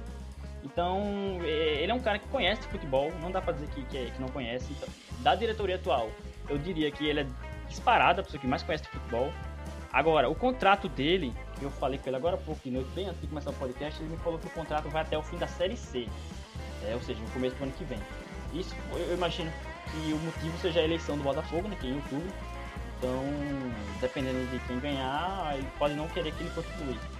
Então, enfim, ele vai ficar até o fim da Série C e talvez fique, talvez não fique. Mas eu, eu considero um bom Isso nome aí pro é a Botafogo. também, né, Iaco? Assim, Os próprios jogadores também. É, é- o normal é que tenha contrato até o fim da Série C Sim, e já sim, tem, exato. digamos, um aditivo pra se passar de fase, tá ligado? Exato, exato. E aí, vamos, vamos esperar pra ver o que, que vai dar. Eu, eu acho um nome muito bom. É um cara que conhece o mercado, não só o mercado paulista, mas de perto o mercado paulista. E querendo ou não, eu sei que a pessoa tem muita virra com o jogador que vem do interior de São Paulo, mas o interior de São Paulo ele é muito rico em, em jogadores de futebol, muito, mas muito. Então, se você acompanhar as divisões inferiores do Campeonato Paulista, tem muito jogador bom e barato. É, então é um mercado muito bom, apesar de, claro, não vai ter experiência de futebol nordestino, é, e aí é, vai acontecer casos como o do Kelvin de, de ser um cara um pouco passivo, né, digamos assim, e como outros jogadores do elenco também. Mas eu acho o nome interessante. Agora, ele vai participar com a diretoria da busca do novo treinador e provavelmente ele vai querer alguém que ele conheça. A gente vai, acho que vai falar disso depois. E só para pincelar na questão do, do Renan, é, Renan vai assumir agora, a, digamos que interinamente, a pasta a, como assessor de vice do vice-presidente de futebol, que é Ariano, e no caso vai atuar como se fosse um, na prática. É, eu, eu tava falando com o Renan ontem, é, falei pouco, bem, bem curto, mas eu chamei ele para fazer um- uma live lá no, no Pode da Torcida, como eu já tinha feito antes, né? Vocês vão lembrar, na época da entrevista de Pisa aqui no Pode Botafogo. Eu chamei ele para fazer uma live, ele tinha aceitado, depois ele cancelou. É, eu tinha combinado com ele a gente fazer uma live terça-feira, agora para falar sobre o futuro apenas. Não queria falar sobre o passado, que passou. Queria falar só sobre o projeto dele pro Botafogo de, de futebol. Futebol que ele, que ele pensa de futebol, que ele pensa de contratação, de gestão no Botafogo, já que ele está saindo de uma área de marketing pro futebol, que é algo totalmente diferente. Então eu queria entender esse lado dele e a torcida também, podia mandar pergunta, participar, enfim. É, ele tinha aceitado e hoje ele já, já voltou atrás, disse que, que, ele, que ele e a diretoria estão sofrendo muitos ataques. Ah, E- agora é acertado. Ele é a diretoria tá sofrendo ataque. Beleza, pô. Por que Tem será, né? Isso aí, isso aí que tá falando é você, viu? Eu vi o Renan, quem tá falando isso aí é ele, não sou eu. Por que será, velho? Que será? Enfim, aí acabou que, que não deu certo, não foi pra frente por, por essa questão. Então vamos, vamos aguardar pra ver o que, que, que vai rolar, né? Porque na prática, na prática, por mais que o Renan ele já trabalhasse nos bastidores pela- na questão do futebol, não é a função dele. Então vai ser a primeira experi- a primeira experiência de fato no futebol. Eu acho isso muito ruim pro momento do Botafogo. Precisa de um cara experiente, um É cara ruim pra, competente. pra qualquer, qualquer equipe, ó. Sim, na verdade. claro. E aí o caso, Eu, eu, eu confiaria muito mais em qualquer um desse pod aqui, trabalhando lá, fazendo essa função, do que ele, velho. até em mim, Não, aí também é demais. Ah, Chegou agora, você seu cantinho, entendeu? É Ouro Você Paulo, tem que aprender muito, você tem que, tem que errar muita porrada. Pedro Alves tava errando porrada até hoje. Quando você É, exatamente, tem que aprender. porrada, Tem que criar casca, né? Tem que criar casca. é a cara. é só pra, só É, pra Ouro concluir. Paulo, por exemplo, eu colocaria ele lá tranquilamente, velho. É, mas quer dizer que você colocaria Goro Paulo e não me colocaria? Ah, pelo Ouro Paulo tem contatos, amigo. Tem uma, tem uma, tem uma rede. Uma rede gigantesca, Ouro Paulo. Você tá Ah, ligado? networking. Uma grande network. É, É network. pra, só pra finalizar. Ah, foda, rapaz. Tem nada a ver. Tem nada a ver com isso, graças a Deus. Só pra finalizar. é, o Edgar eu acho um cara que, como eu falei, quem, quem deveria ser o vice de futebol é um cara experiente e que competente na questão de futebol. E eu acho que o Edgar é isso. Eu acho, ele- eu acho que ele é um cara competente e experiente. Agora, se vai dar certo ou não vai, só o tempo vai, vai dizer, né? E aí, sobre o treinador, depois eu comento. Pois Tá é. É, acho, acho que a gente já pode Eu entrar acho bom, no debate. desse entrevistado que, que muta o microfone, né, velho? É importante demais, velho. Rolinho Pois é. deixou, Ei, ele deixou ligado direto aqui. Ah, pô, Aí ficava, pô, aí ficava a voz de André replicando no, do, do microfone de Rolinho. Um- Uma suruba é deliciosa. já, já começou errado que ele tava gravando sem fone de ouvido. Aí o áudio ficava vazando somente. Mas, mas É, Iaco, Rolinho, pô, problema. participa do Vale Torcida, pô, do, É. dos, das lives. pô. Bicho profissional, É, pô, é O bicho, profissional. o bicho entende do riscado. É, exatamente. Voz de É, eu acho que já dá, já dá pra gente. com- É, voz de campinho. Oh, peraí, Acho que peraí, já tem dá uma pra coisa. entrar. Mas, André, mas tem uma coisa que assim. Eu só vou. É, é um assunto nada a ver, na verdade, a gente vai só rir aqui. Lá vem. Por que diabo? Vocês viram como tá colado aqui o texto da pauta aqui do programa? Vocês já leram? Aqui embaixo, embaixo. Vi, vi, tá meio bizarro. Vocês estão vendo a porra da última mensagem aí do Goro Paulo? Por que tá isso aí? Não tô Eu cantei uma música de vaqueiro, digitando, amigo. Eu não vou repetir aqui, né? Porque eu, vou ficar estrutura dessa acaba com o homem. Por que tem isso, velho? Eu fiquei as duas horas tentando entender quem era a Moreira. Aí eu Tava acabando a estrutura de música, entendeu? Ah, entendi, Ah, tudo bem. entendi. Tudo Aí bem. veio o colado de querer. Ah, Jesus. Sim, aí Bom, a gente deixa- vai deixa- falar do deixa dia que o Iago Paulo- foi cancelado ou não. Sim, Iago foi Diz, cancelado. Iago foi cancelado porque ele é. Ele torce pra o 13, aí lá em Ah, é, ele torce pro Botafogo, em Souza ele torce pro time de Campina, Não, em em João Souza eu Pessoa torço ele pro torce pro Souza. E... Mas isso assim, Diga, Monteiro. isso a gente. é, é, tem um assunto, isso é um assunto sério que a gente precisa falar da torcida do Botafogo. Que eu acho que a torcida do Botafogo, na verdade, ela, ela quer um Bob Esponja. É isso que ela quer. Ela Tem quer um. vários, né, na verdade? Ela, e tem vários, se você quiser aí, tem vários. Tem a, tem a critério aí, na Tabajara é só o que tem. Não tem problema. Eu não queria citar nomes, mas você que falou aí. Não, mas é verdade. Não, não tem problema você ser torcedor. É, torcedor jornalista. Não tem problema. Pedrinho é torcedor do Botafogo, pô. Vocês ficam falando aí que Pedrinho não é torcedor do Botafogo. Mas, porra, Pedrinho é torcedor do Botafogo desde que eu me entendo por gente, velho. Tá ligado? E, e- e, assim, e a gente vai. a Por gente- incrível que pareça, da Pedrinho é do Botafogo. É, então. Por mais que para alguns seja problema da- O inacreditável. problema da gente. Eu acho que o problema é que a gente quer um, um jornalismo é, que afague, né, velho, o nosso clube, pô. E eu acho que a gente não cresce dessa forma, velho. A gente só cresce na porrada, velho. No futebol, a gente só cresce se der espaço pra crítica, se der espaço pra você falar mal, tá ligado? Não é você impedindo fulaninho de chegar na- lá na porra do, do- da maravilha, entendeu? Eu acho que é assim, velho. Saca? E, e assim, Iaco vai Eu, eu acho ainda aí, velho. mesma Eu coisa. até mandei uma mensagem pra ele. Eu sou fã de Iaco, bicho. Porque assim, eu- eu posso brigar muito, eu xingo, eu xingo muito, eu brigo muito, mas eu gosto de Iaco. E aí eu mandei uma mensagem pra ele, Eu chorei que tá sofrendo esse- esses ataques aí. Aí eu falei, né, bicho, ó, e tá aí é o seguinte, muita gente fica transve- transveste assim no, no discurso, né? De, de- de, por exemplo, ah, porque você não fala do, do- não falou da mesma forma que falou do 13, não falou do Botafogo. Porra, o Iaco tá muito mais próximo do Botafogo, galera. Vamos pensar isso também, né? Exatamente. É muito mais Não. fácil você falar de quem tá mais próximo. Sei lá, já- enfim. Pois é. É isso. Monteiro, isso, isso que você falou foi, foi pertinente. Foi pertinente porque, é, inclusive, eu tive um debate, uma, uma conversa que eu tive com o Pedro Alves, que sempre é citado nesse podcast, mas nunca houve, Personagem Pedro a respeito, é, a respeito da, minha, da minha participação na rede social do Passarinho, no, no Twitter.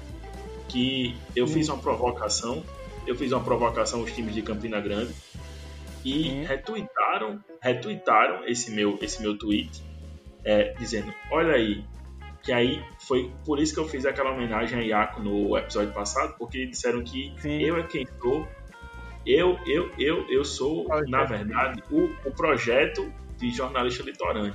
Mas, bicho, aí eu tive que explicar isso publicamente, né? Velho, eu sou jornalista de formação, trabalho com jornalismo, né? Sou repórter, mas eu não escrevo sobre esporte, eu não escrevo sobre futebol. Exato.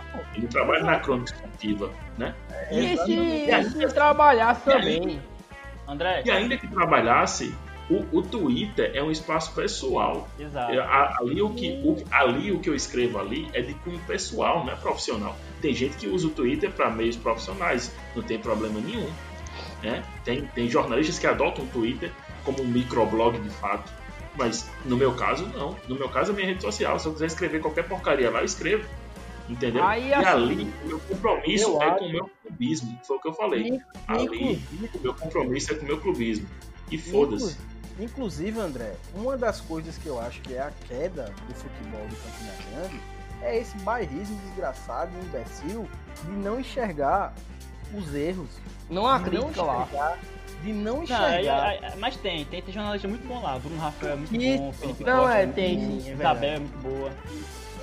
Mas essa galera, Iaco, mas essa galera não fala pro, pro, pro, pra massa, bicho. É, é, tem, tem isso, né? Tá ligado? Tem Tem isso, velho. Óbvio que tem, tá ligado? Essa Agora só pra, só pra Entendeu? comentar, acho que esse assunto já dá pra encerrar. Eu agradeço, agradeço os elogios gratuitos de vocês. É, o pessoal, assim, fica enchendo muito o saco, por exemplo. Um, um cara que encheu muito meu saco, talvez tenha sido a pessoa que mais encheu meu saco, foi Aldeone. A- Aldeone, ele, ele, ele enche muito meu saco, eu não faço ideia do porquê, porque eu, eu nem desgosto dele, pelo contrário, eu gosto dele, da pessoa Aldeone. Eu acho o personagem muito legal. Eu também, eu queria que ele desbloquear. Se você pudesse pedir pra ele pra me desbloquear, eu sou fã Ele dele. me desbloqueou e, e me seguiu, fiquei surpreso e muito feliz, inclusive. Já aguentando as cornetas. Ele, ele teve uma vez que ele postou um vídeo de uma, aquela aglomeração que teve lá em Souza, um monte de torcedor. E aí ele postou, sem aglomerações, só amor e não sei o quê.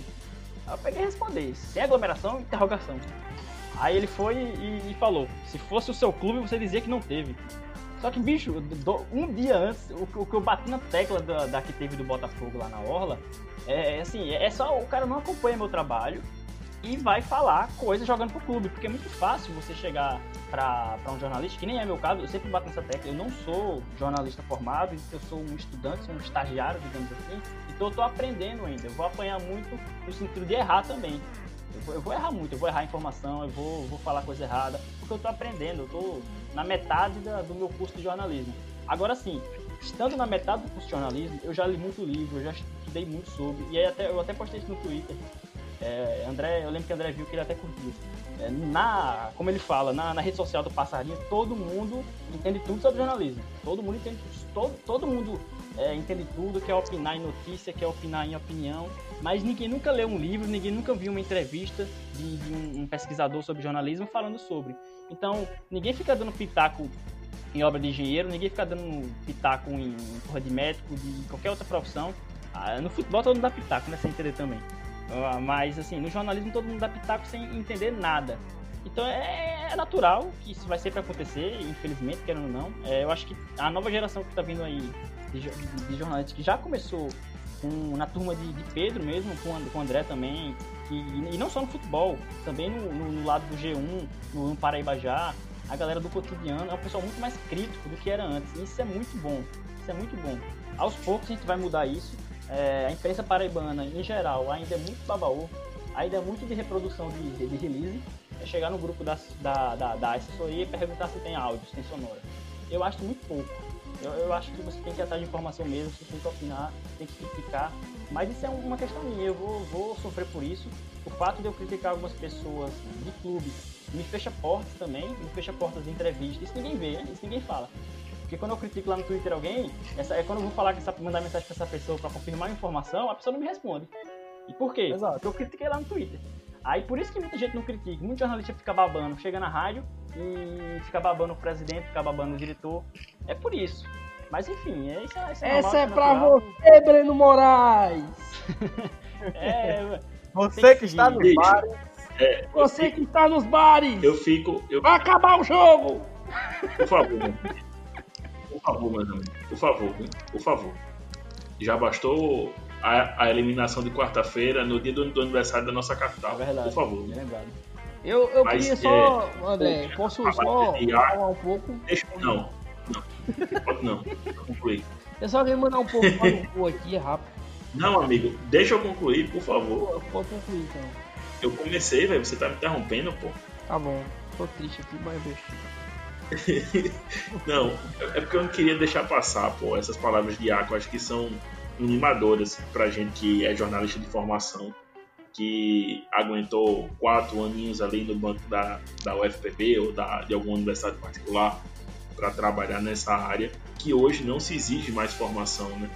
Que é muito triste isso. Era importantíssimo que voltassem a exigir formação para você lidar com jornalismo, que é uma área da sociedade do nosso cotidiano que é importantíssimo e a gente precisa de pessoas qualificadas, né, que tenham o mínimo de conhecimento, de, de, de respaldo teórico, né, de, de saber o que é uma deontologia, né, o compromisso que a gente tem de prestar um serviço social. E eu fico muito feliz de ver gente como Iaco, gente como é, outras pessoas que estão vindo aí nessa nova geração do jornalismo esportivo ou de jornalismo de maneira geral. É importantíssimo a gente destacar isso e reforçar. Agora, Paulo, agora pode falar, irmão, sem, sem me interromper. Ah, amigo, eu só queria dizer o seguinte, que teve um, uns pau no cu aí que desrespeitam. Tô arrotando aqui. Desrespeitam a, os, os jornalistas, assim. Tem que entender que é o trabalho do cara. O trabalho do cara é pegar fato e dizer aqui é o fato. Pá. E você tem que entender o que é fato e o que é opinião. Entendeu? Aí assim, às vezes o cara também dá a opinião dele, é o trabalho dele, meu amigo. Aí tem uns babaca. Teve um babaca que no grupo aí, o, o pior grupo botar pro grupo dos sócios que sair de novo, me botaram a sair de novo. Eu não aguento viver. não aguento viver com aquele tipo de gente. Eu já disse, toda vez que eu vejo o print do grupo dos sócios, eu tenho, eu tenho muita. Eu, eu fico em paz comigo mesmo, que eu não tô lá. Aí o cara foi dizer, tipo, chegou o assunto, sei o que, Pedro Alves. Aí o cara foi dizer, ah, Pedro Alves vai dizer que o time foi mal porque o técnico, é, tipo, que estão criticando o técnico porque ele é negro. Como se, tipo, as opiniões políticas dele é, fossem o que, que guia as opiniões dele sobre futebol e a, esse tipo de coisa, entendeu? Ah, velho. Aí assim. Mas isso aí é a bicho, galera pequena. Babaca, um babaca desse. Aí você tem que entender que, tipo, tanto essas coisas é, quanto, por exemplo, às vezes o cara, ah, dizer, ah, esse cara trabalha contra o clube, sei o que, bicho. Tem alguns exageros em alguns momentos. Eu ouvi falar com o meu amigo Iaco sobre jornalistas que às vezes entram em, em personagens e não conseguem sair dos personagens. Mas, ao mesmo tempo também, a gente tem que respeitar o trabalho do pessoal. Então, respeitem o pessoal que tá trabalhando. O cara trabalha aquele, meu amigo. Trabalhei aquele eu divulgo um fato que desagrada você ou você acha que atrapalha, pau no seu cu, se foda. Você tem que conviver com isso. Então eu queria parabenizar meu amigo que é um, um, rapaz aí, uma, uma estrela. E essa galera está, está, uma estrela que está é, brilhando e vai brilhar cada vez mais e vai levar muita porrada. Babação do caralho com o Iaco também. Deseja porrada na sua vida, Iaco. Eu, eu desejo muito obrigado umas porradas, que você apanhe muito. Agradeço. Ei, Ei só, só um é Uma coisa que eu acho importante fala, falar é que esse tipo de gente que fala esse tipo de coisa é uma galera que a gente sabe quem é, pô. Sabe? Que quando passou pelo Botafogo, numa junta aí, né? Inclusive junto com o Nelson Lira, pulou do barco, pô, tá ligado? Mas fala, fala, muito, fala muito, mas quando tava lá na hora, pulou do barco. A gente conhece a peça, né, André? Oh. Pois é, amigo. que é isso? Deixou o pobre Nelson Leira lá sozinho. Pulou do bar. Por favor, viu? Por favor, viu, Gurupau? Mais mas é- respeito. É, mas, mas tá... é muito metido a opinioso ultimamente. Gosta muito de falar. É isso que acontece. Ô, Monteiro. Pra... Hoje eu tô, ó, velho, eu queria dizer, eu queria dizer, ah. você que tá assistindo esse episódio aí, eu estou extremamente indignado. É ouvindo, né? Nosso... Ouvindo, desculpa. Foda-se, Iaco que eu estou extremamente indignado que nosso tempo foi humilhado, né? Humilhado. Muito tempo que não acontecia esse tipo de humilhação no podcast. E eu não estou acostumado, não estou sabendo lidar, estou atirando em todos. Se você se sentiu ofendido, foda-se. Não tô nem aí. Caralho, eu achei que ia dizer desculpa aí qualquer coisa. eu também, viu? Só pra. Acho que pra encerrar esse assunto, a gente já falou muito, mais do que talvez deveria. É só um, uma questão, um ponto realmente jornalístico, que as pessoas confundem muito. É o seguinte, pessoal. É, imparcialidade é um conceito que, que, que, não existe na prática. Não existe imparcialidade. Então não fique pedindo que alguém seja imparcial, porque isso não existe. Né? No momento que um jornalista escolhe uma palavra na matéria, ele escolhe uma. É, escolhe não, porque nem sempre ele escolhe a pauta, né? mas vamos supor que, no meu caso, por exemplo, sou eu que escolho praticamente. Mais ou menos, né? Eles são também encaminham pra mim. Mas quando ele escolhe uma pauta, ele escolhe uma palavra, escolhe uma manchete, ele tá colocando a opinião dele ali, mesmo que de maneira indireta. Então não fique achando que tal pessoa é imparcial, tal pessoa não é imparcial, porque isso não existe, não existe, não existe. Todo mundo, todo mundo, é, quando vai fazer um comentário, quando vai postar uma notícia mesmo, o mais é, simples possível que a notícia seja, que você tem que colocar só os fatos, não tem como. Você vai colocar, acabar colocando algum adjetivo, você vai colocar uma palavra de um jeito que, que outro jornalista colocaria de outro jeito. Então, assim, é, não fique, fique enchendo o saco com isso, não. E eu acho que O povo também fala muito do time que o, que o jornalista torce, né? Isso é totalmente irrelevante. Claro que, que o time que eu torço vai interferir nas minhas opiniões, óbvio que vai. Óbvio que vai. Eu sou um torcedor como qualquer outra pessoa. Assim como, como o Maurílio Júnior lá em, lá em Campina Grande é torcedor do 13 como qualquer um outro, como, enfim, vários outros, torcedores, vários outros jornalistas são torcedores, e isso interfere na opinião e inconscientemente interfere. Agora, todo mundo tenta ao máximo fugir disso. Mas é impossível, então não, não, não fique enchendo o saco com isso, porque isso é uma utopia de você achar que existe imparcialidade, porque isso não existe. É só isso. Parabéns, Iago, te amo jornalista, jornalista não é robô, bicho. Jornalista é um ser humano. Exato. Tem sentimento, tem emoções, tem as suas subjetividades, suas preferências. Não tem isso de dizer, ah, o cara tem que ser imparcial o tempo todo, o cara, puta que pariu, o cara é uma máquina. Não, bicho, calma aí. Não é, não é, não é assim que funciona. É como o Iaco falou, velho. A partir do momento que você decide falar alguma coisa, você está dando a sua, a sua visão, você está empregando a sua, a sua subjetividade ao você relatar um fato. Então esse mito de imparcialidade isso aí não, não existe. Mas amigos, vamos seguir a pauta. Para finalizar, já no final do programa, estamos chegando a quase uma hora e meia de programa. Com relação ao treinador, é, a gente sabe que com a, com a confirmação do executivo de futebol Edgar Montemol, filho, é, vindo lá do Santo André, é, existe um, uma, uma tendência a vir um treinador do futebol paulista é, a princípio se fala no nome de Paulo Roberto, que fez um bom trabalho no Santo André esse ano e que também é, tem acessos na, na no, no, currículo com o São Bento, inclusive contra o Confiança. A Confiança que, quando a gente fala essa palavra, parece que causa arrepios em alguns torcedores do Belo, porque eles chegaram na Série B primeiro que a gente, apesar de uma folha salarial infinitamente menor que a nossa, pelo menos no ano passado. Amigo, é... a Série B é a nossa criptonita. É verdade. É, aquele, aquele, aquele, aquela figurinha, né? Do, do cabo carregando o escudo do Belo assustando, né? O fantasma da B, né? exatamente, é, exatamente. Aquela figurinha ali é, o, é a síntese do que é o Botafogo. Mas, aquela figurinha é muito boa! É muito bom. Mas, bicho, é, eu acho, eu, eu, eu particularmente, eu, eu fiz uma, uma apuração por fora com alguns contatos lá do interior paulista e eu soube que o Botafogo também tentou buscar o Catalá do Mirassol. Que Caralho, bicho, era o que eu queria, velho. Foi, foi uma sensação do Campeonato Paulista. O problema é que Catalá ele está extremamente valorizado é, e ele particularmente está buscando um clube de Série B porque ele é, sentiu, né, essa repercussão. Se ele tá, quiser tava... continuar valorizado, ele vem Botafogo subir o time, babaca do caralho. É.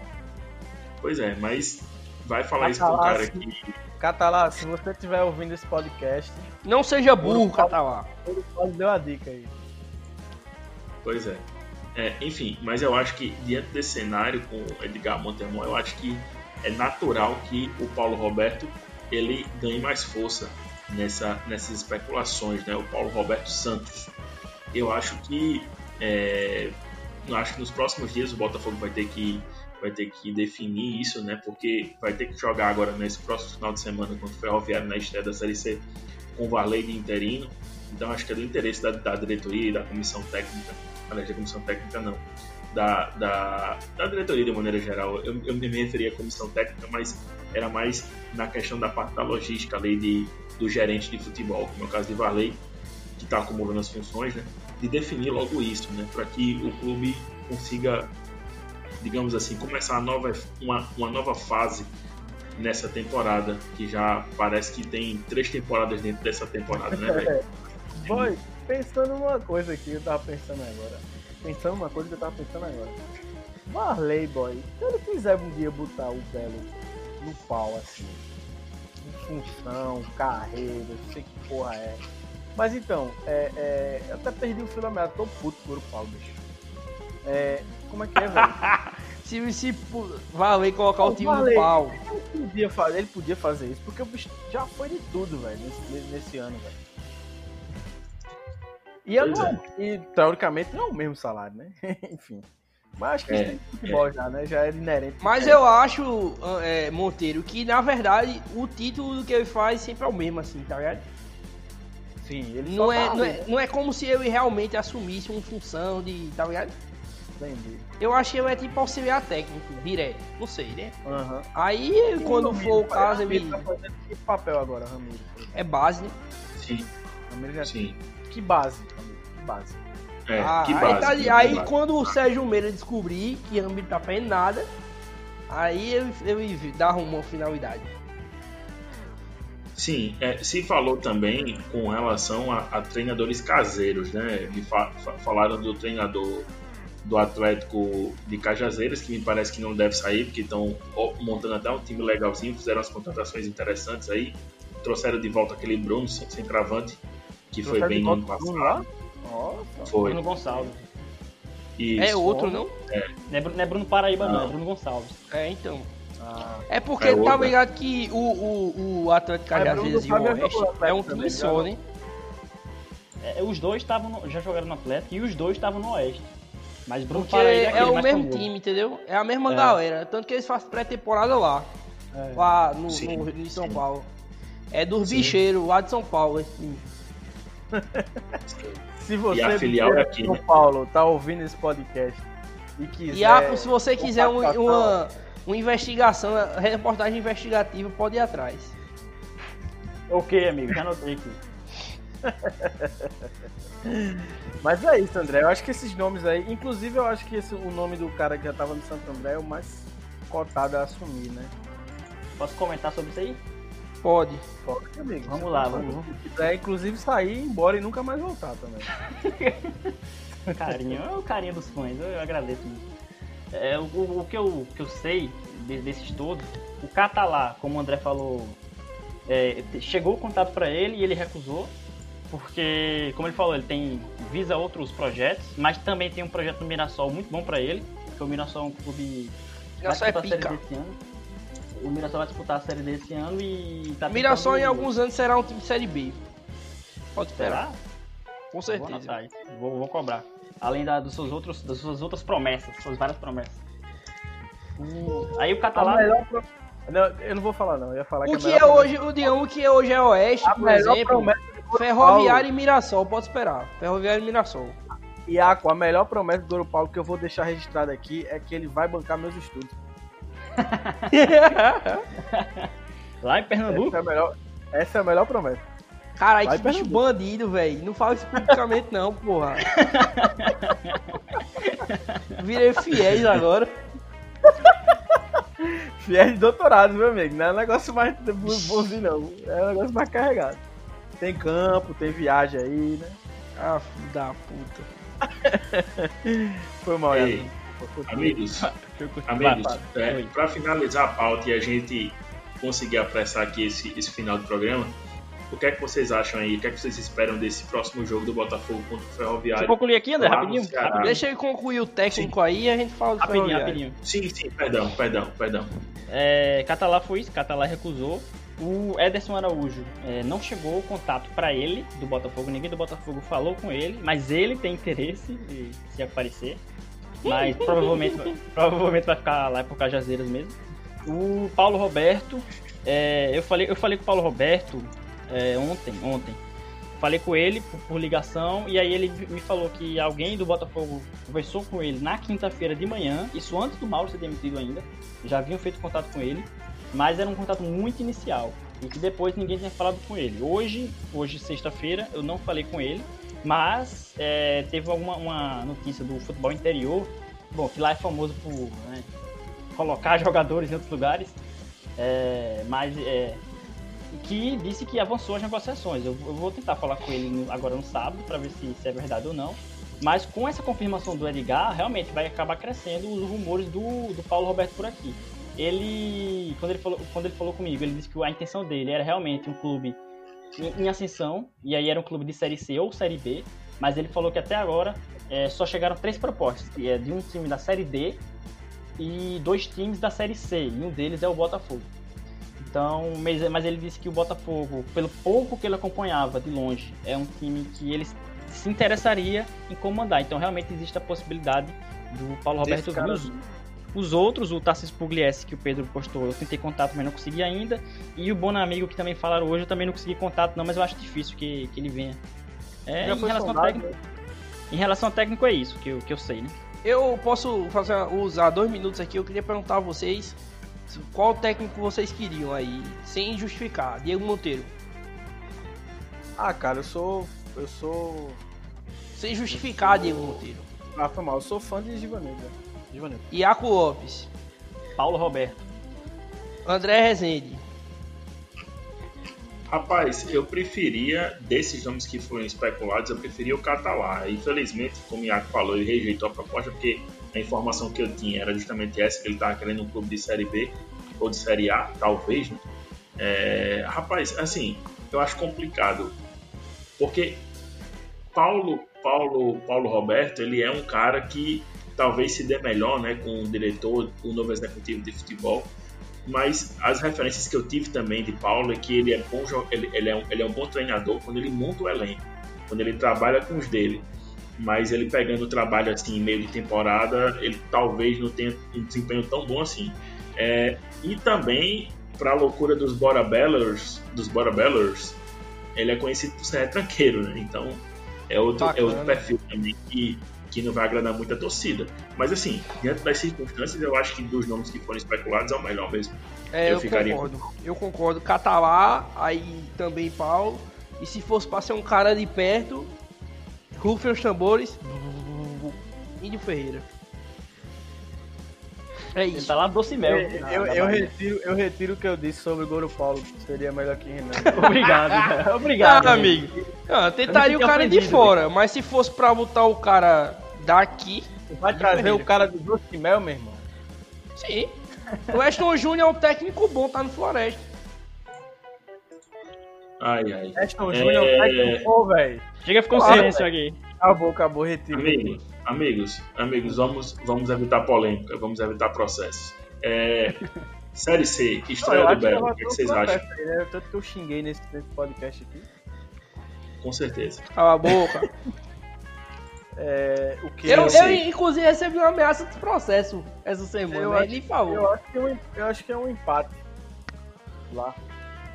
Empate pra mim lá é goleada. Empate lá é show de bola. Ouro. Empate e ganhar uma semana. Ganhar uma semaninha nesse empate aí.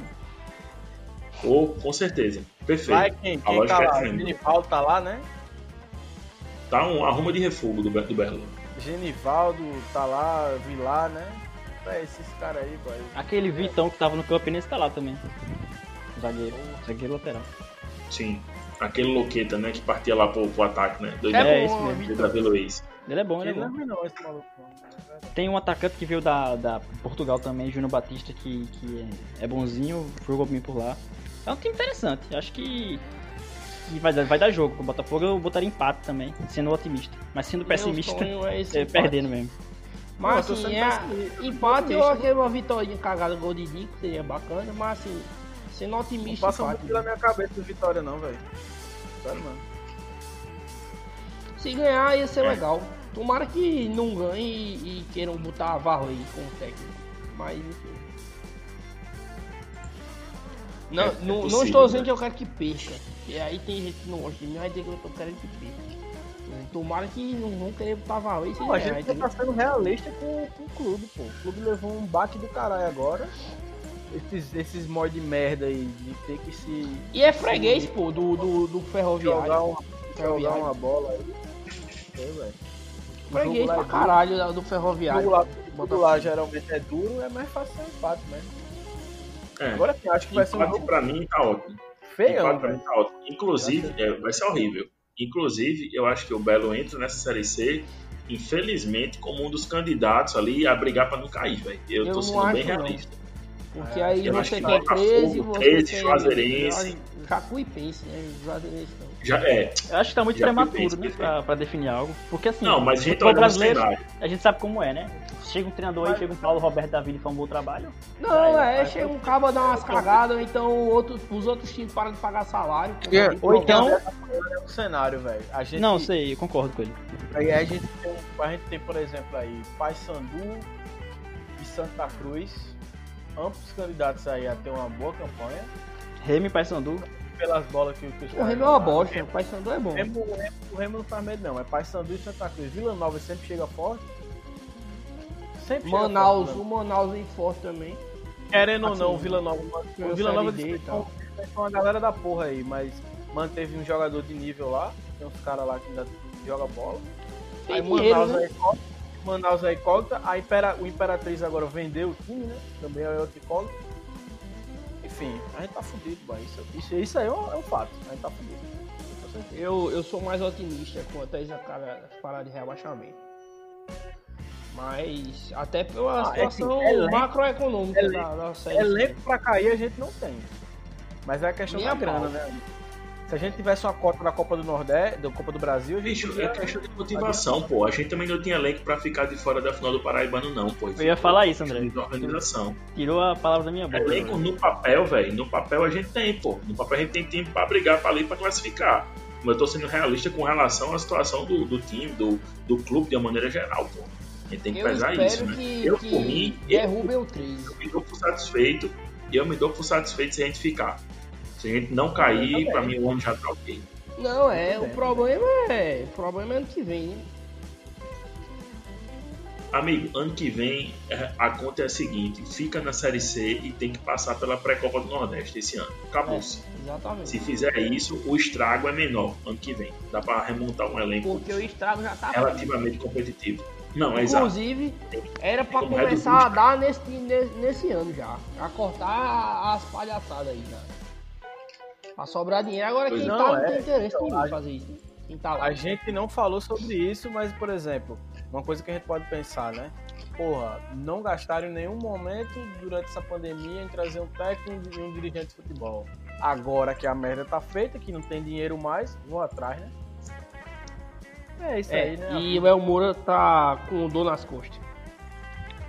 Exato. Olha como jet ter- ski. Véi, sério mesmo, Complicado. a situação do Moura, pô, a situação do Moura, qualquer diretoria chegaria pro cara e falava, e aí, bicho? Beleza, tu tá, tu tá machucado e tal, ok. Não, não, já deve fazer. Bicho, é o seguinte.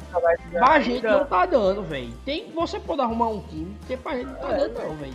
A gente se fudeu, se fudeu, fudeu. Fudeu, completamente, fudeu. Bicho, vamos. Eu quero. um- Vamos arrumar uma situação que seja boa pra nós dois. Tem condição de fazer isso. A partir daí, então, beleza, vamos tratar você se vai jogar. Se não, não, você tem como. Beleza, pronto, tchau. É, porra, a situação é essa. Acho que o, a primeira, o, o primeiro de tudo a ser feito era chegar em um consenso né, com o Léo Moura e dispensar, velho. Porque um Não, custozinho por baixo de 45 mil Não, meses, Zé, aí. custo zero, André. Chega num time desse Série B, quem quer pagar aí o salário do El Moura? Vai ter time querendo pagar, pô. Aí os caras pagam, então não, É. o Botafogo paga 5 mil até o final do ano. Pronto, pra tirar, pra dar um coisa. Pronto, Enfim. tá ótimo. Não, isso, Assim- aí, isso aí também é uma solução, com certeza. Não, mas eu tô falando assim, com relação a rescindir, é en- encontrar uma saída pra ele, entendeu? Tirar ele do clube, sa- sair com ele do clube. Acho que isso aí é, é, é imprescindível. Isso aí é pra ontem, inclusive. E assim, eu do- falo El do- Moura, mas pode ser tipo. Você tem que entender isso como tem que ter uma diminuição pensando no que vem já. Porque se você Sim. for achar que o El Moura vai dar um retorno técnico, aí é loucura total. Porque o bicho não. Se eu tivesse dado pelo menos um, um, um, um- mínimo assim de não, realmente. Caiu, caiu. Foi bom porque já ia começar um outro monólogo. Ele, ele, mesmo meio quebrado agora, quando ele voltar, ele vai subir o time. Beleza, agora bicho. Não, tipo, desculpe é, a diretoria se achar que faz sentido. Não faz sentido nenhum mais. A gente nem só. A, o número de sócio lá, até Breno falou na entrevista faz todo sentido. Eu não tinha nem pensado nisso. É, internet aí, o Márcia. sócio torcida organizada terminou inflando o número de sócios. Porque era o sócio que, tipo, eu concordo que tem que ter sócio que não é cartão de crédito. Eu concordo com isso. Agora sim, inflou o número de sócios e isso termina sendo um, um argumento para dizer, não, foi o El Moura, não sei o que, entendeu? É, e assim, a gente sabe que o retorno técnico não tá acontecendo, né? Enfim. É Eita isso. porra. Monteiro caiu. Monteiro caiu, mas vamos esperar que ele volte. Ele vai voltar. Eu tenho certeza disso. Não, É, então, e, e justamente no momento, no momento que eu ia, que eu ia chamar os destaques finais. não, pode chamar, ele fica por último. Quando ele voltar, ele fala. Então vamos fazer as honras aí com o nosso convidado mais que especial, né? Como todo convidado do Pod Botafogo. Iaco Lopes, por favor, abra aí os destaques finais, o que é que você tem a, a acrescentar aí nesse bate-papo aí que já vai de quase duas horas. É, agradecer o convite. Eu fiquei muito feliz, de verdade, de terem convidado, porque eu realmente sou, sou fã do podcast do Pod Botafogo.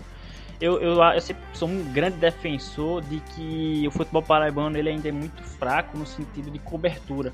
Por exemplo, depois do jogo do 13, quarta-feira, vocês acham que não, mas eu, eu tava doido quando na hora do almoço, eu tava louco para ligar a TV e ter um programa de debate do pessoal debatendo o jogo. Louco, tava louco para que isso acontecesse. Até procurei ver se tem alguma rádio falando sobre o jogo, mas não, não achei nada. Então, assim, eu acho que a gente é muito carente ainda, em 2020, de, de programas, de, de portagens não que tem muito, mas de programas de debate. Aí, no caso, entre podcast, entre canal no YouTube. Então, eu acho que esses projetos, o Minutos Finais, o Pode Botafogo, até o Belocura também, é, o próprio da Torcida também, que tá fazendo live agora eu acho que isso é muito bom para o crescimento do futebol paraibano, porque quando você torce para um clube, você quer você quer ver entrevistas, você quer ver debates, você quer ver o pessoal falando sobre o clube. Se não tiver, é você vê o jogo depois do jogo, você desliga daquilo. E aí essa é diferença que tem do futebol paraibano para o futebol do eixo Rio São Paulo, que se a gente ligar a TV agora vai estar tá falando sobre o Flamengo 24 horas por dia. E o torcedor do Flamengo não vai tirar o Flamengo nunca da cabeça. Então eu acho muito importante esses projetos, gosto muito e algum dia vou, vou, vou tentar copiar vocês e fazer alguma coisa parecida. Porque é muito bom. Mas é isso, eu espero que, que o Edgar dê certo no, no Botafogo, acho que é um nome interessante.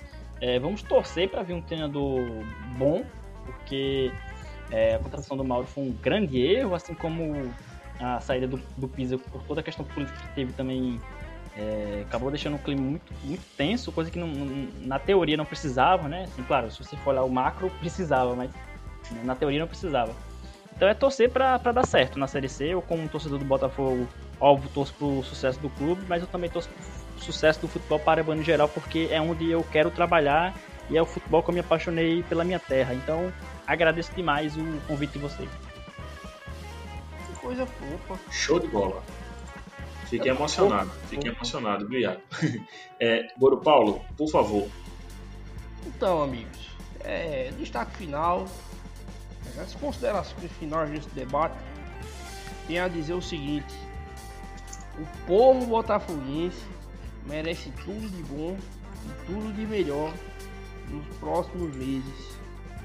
Chegamos à competição que parece ser a mais importante do ano, e não é, afinal, por incrível que pareça, dependemos muito do Campeonato Paraibano, questões financeiras. E é engraçado e hilário como a gente diminui isso aí, né? Acho que na verdade não. Acho que na verdade é, a luta do Botafogo é com apenas campeonato nacional e regional. Eu mesmo, em vários momentos, falei assim, o Botafogo já time reserva essa porra. Vou trabalhar pra jogar o time reserva, né? Trabalhar assim, ter um time reserva qualificado, um time de Série B, que possa jogar Série B, Série A, possa jogar com time reserva. Porém, você vê qual é o tamanho da importância do Paraibano. Mas, chegando à Série C... Voltei, voltei, opa. Alô, amigo, estou falando no destaque final, você pode, por favor, parar de atrapalhar? Parabéns por interromper o colega aí. Foi Obrigado. Mal, foi boa, foi boa. Monteiro, é... por favor. Amigo, eu não terminei não, seu vagabundo. Deixa eu falar. Vai. É terminando. Chegamos à Série C, espero que tudo dê certo. Eu meto o pau para programa todo. Você já percebeu que todo programa eu meto o pau e no destaque final eu sou esperançoso. Não, ninguém percebeu não, tá tranquilo. então, eu, eu, eu acredito, eu, por o, bizarro, acredito no acesso do Botafogo. Por mais. Acredito que existe a possibilidade. Não acredito que, que isso vai acontecer, porém acredito que existe a possibilidade. Eu não, não queimaria a língua se o Botafogo subisse. E eu duvido que o Botafogo caia. Eu acho quase impossível que o Botafogo caia. E. Vamos de zica. Meu amigo Diego Monteiro, que virou essa briga, né? Todo destaque final. Ele diz, ah, o Botafogo tá muito perto de cair, não sei o que, não sei o que. O Botafogo, com o Sérgio Meira com, com, na presidência, Renan é de vice-futebol e não vai cair. Aí como é que tu diz que o time desse pode cair? Tu vai ver. Quando, quando, quando o Botafogo cair, aí tu nunca mais vai poder falar isso. Então, é isso. Boa noite, um beijo e até o próximo, o próximo podcast será provavelmente depois desse jogo, né? A não ser que tenham dois jogos na semana. Eu não sei é, quando é que é o próximo jogo da Série C, depois desse aí, domingo. Mas, enfim, depois eu vejo no Globoesporte.com, que é muito melhor do que o Roger Possível. Forte abraço. É isso, velho. Como assim? Entrada gratuita da porra. É isso. Monteiro, você que caiu e voltou. Caí e voltei. Diferente do Voltou Botafogo, arranhado, que nunca voltou. caiu. Diferente Boa. do Botafogo que nunca caiu, mas caiu um pouco hoje. É, quer dizer, caiu um pouco no último jogo, né? Depois do último jogo. Uma queda. Eu considero uma queda. Então você como 13, que caiu e voltou. Não, aí não. Caiu em fuder. 2000 2014 fuder, voltou ano passado. Vamos, vamos, vamos. Destaque final, destaque Destaque final. Meu destaque final é pra essa palhaçada que tá acontecendo aí. É, eu já disse pra, já, já nomi- nominalmente que os senhores deveriam deixar o Botafogo. Seriam, seriam mais honroso pra, da parte de vocês. Que vocês fizeram com esse clube depois de, de tanto tempo a gente se acertando. A gente vai aí, depois de muito tempo, ficar fora de uma final de Paraibano. Diga aí, Monteiro, vocês deveriam devolver o clube a Breno Moraes. Vá, diga, pode ser. Jamais falarei isso. Jamais. Apesar de concordar. Jamais. É, porém, entendo, entendo o seguinte: é, torcer pro Botafogo é sempre sofrido, né, velho? A gente sofre, a gente passa raiva, a gente aprende que passa raiva. Eu queria dedicar esse programa aqui é, a uma pessoa que provavelmente, se ele estivesse vivo hoje, ele estaria muito indignado com essa situação, que é Eduardo Cristiano. E eu acho que assim vai fazer um ano que um ano, né? Dia 10 eu acho. Dia 10 faz um ano da morte desse torcedor. E essa diretoria também. Diretoria, não, aí não é culpa deles, né? Mas eu acho que poderia ter tido um cuidado melhor, principalmente se ele dispor jurídico para bater em cima. Eu sei que brigar com poderosos é difícil, mas é um ano que um torcedor foi brutalmente assassinado durante um jogo do Botafogo. Durante um jogo do Botafogo. Ele foi, ele foi pra torcer e mataram ele. E quem matou foi o Estado, foi a polícia. A polícia militar do Rio Grande do Norte matou Eduardo Feliciano, né, torcedor da Fúria Independente. E é isso, amigos. Eu acho que, acho que a situação do Belo é passageira. Esses, esses vermes que estão aí, é, alguns deles vão, da mesma forma como não sabiam como chegar na maravilha do contorno, eles vão saber e vão esquecer que passaram pela, pela maravilha. Mas a gente vai continuar, velho. A gente é torcedor, né? E esse programa, essa indignação, é, toda a raiva que eu sinto ultimamente é dedicada, né? Assim, de uma forma que eu queria que isso fosse feito como justiça, obviamente, a Eduardo. Eu espero que. Eu não acredito em, nenhum tipo de enfim, coisa metafísica, não é céu, inferno, nem nada. Mas eu acho que se ele estivesse hoje aqui, ele estaria muito indignado juntamente comigo, assim, com vocês, com certeza. É isso. É... Abandone o Botafogo enquanto, enquanto há tempo, vocês que estão aí, velho. Faça que nem a Ariana, a Ariana já saiu. Ele não vai deixar o Botafogo porque a Ariana torce o Botafogo. A Ariana é muito mais competente, inclusive, que você, Renan. Se eu fosse você, eu sairia amanhã. Então saia, velho. Enquanto há tempo. É isso. Beleza, Play. É, bicho, é, eu queria primeiramente pedir desculpas aos nossos ouvintes. Eu sei que a gente mobilizou o nosso grupo lá do, do Zap, do Pode Botafogo, pediu pra galera mandar alguns áudios, mas infelizmente por questões técnicas a gente acabou não tocando os áudios. É, fica aqui o meu pedido de desculpas em nome de todos aqui que fizeram parte desse Pode Botafogo de hoje. Mas eu assumo o compromisso de a gente de repente tocar esses áudios nos próximos episódios ou, enfim, retomar a discussão de alguma Eu forma. tinha até uma Eu ideia, acho que até André. alguns deles ficaram meio anacrônicos também, né? Porque mandaram antes, né? Mas tem até aconteceram algumas velho, coisas a, gente, depois. a gente pode, sei lá, eu me comprometo a fazer uma live pra tocar os áudios e a gente tocar, Pronto, falar, né, sobre eu e Goro Paulo, se você não tiver tempo. pronto, Tá ótimo. tempo, Pronto, a gente combinado. uma live e trocar essa ideia aí. Fala com o grupo lá. Show de bola, show de bola. Por motivos que eu não ficar muito tempo em grupo, enfim, problemas. Mas é isso. Show de bola. Fazer Show de bola, Play. Ótima, ótima sugestão. Então fica aí o compromisso assumido pela equipe do Pod Botafogo. Eu vou agradecer mais uma vez a participação de Iaco Lopes, né, que prontamente aceitou o nosso convite, está aqui complementando aqui, completando o time, melhor dizendo. É, na nossa ausência, mais um de Jorge Milgrau e de Paulo Cavalcante, o Paulão da regulagem, o cara que toca esse Pod Botafogo, que é a voz de veludo, né, que conduz esse Pod Botafogo. Tá fazendo falta mais uma vez. Saudade é ótimo. E a gente espera, a gente espera que esses dois voltem né, a fazer parte também do nosso time aqui, da nossa resenha. Você confere esse episódio do Pod Botafogo em podbotafogo.com. Ei, peraí, No- já, já, já deu o, o- o destaque dele? Já, amigo, Deu, enquanto pô. você Aí, estava ausente Eu aí. caí, foi mal, amigo. Você estava ausente. Ausente. Oh, Eu- Eu mandei um abraço pra você, viu? Pode deixar registrado aqui. Isso.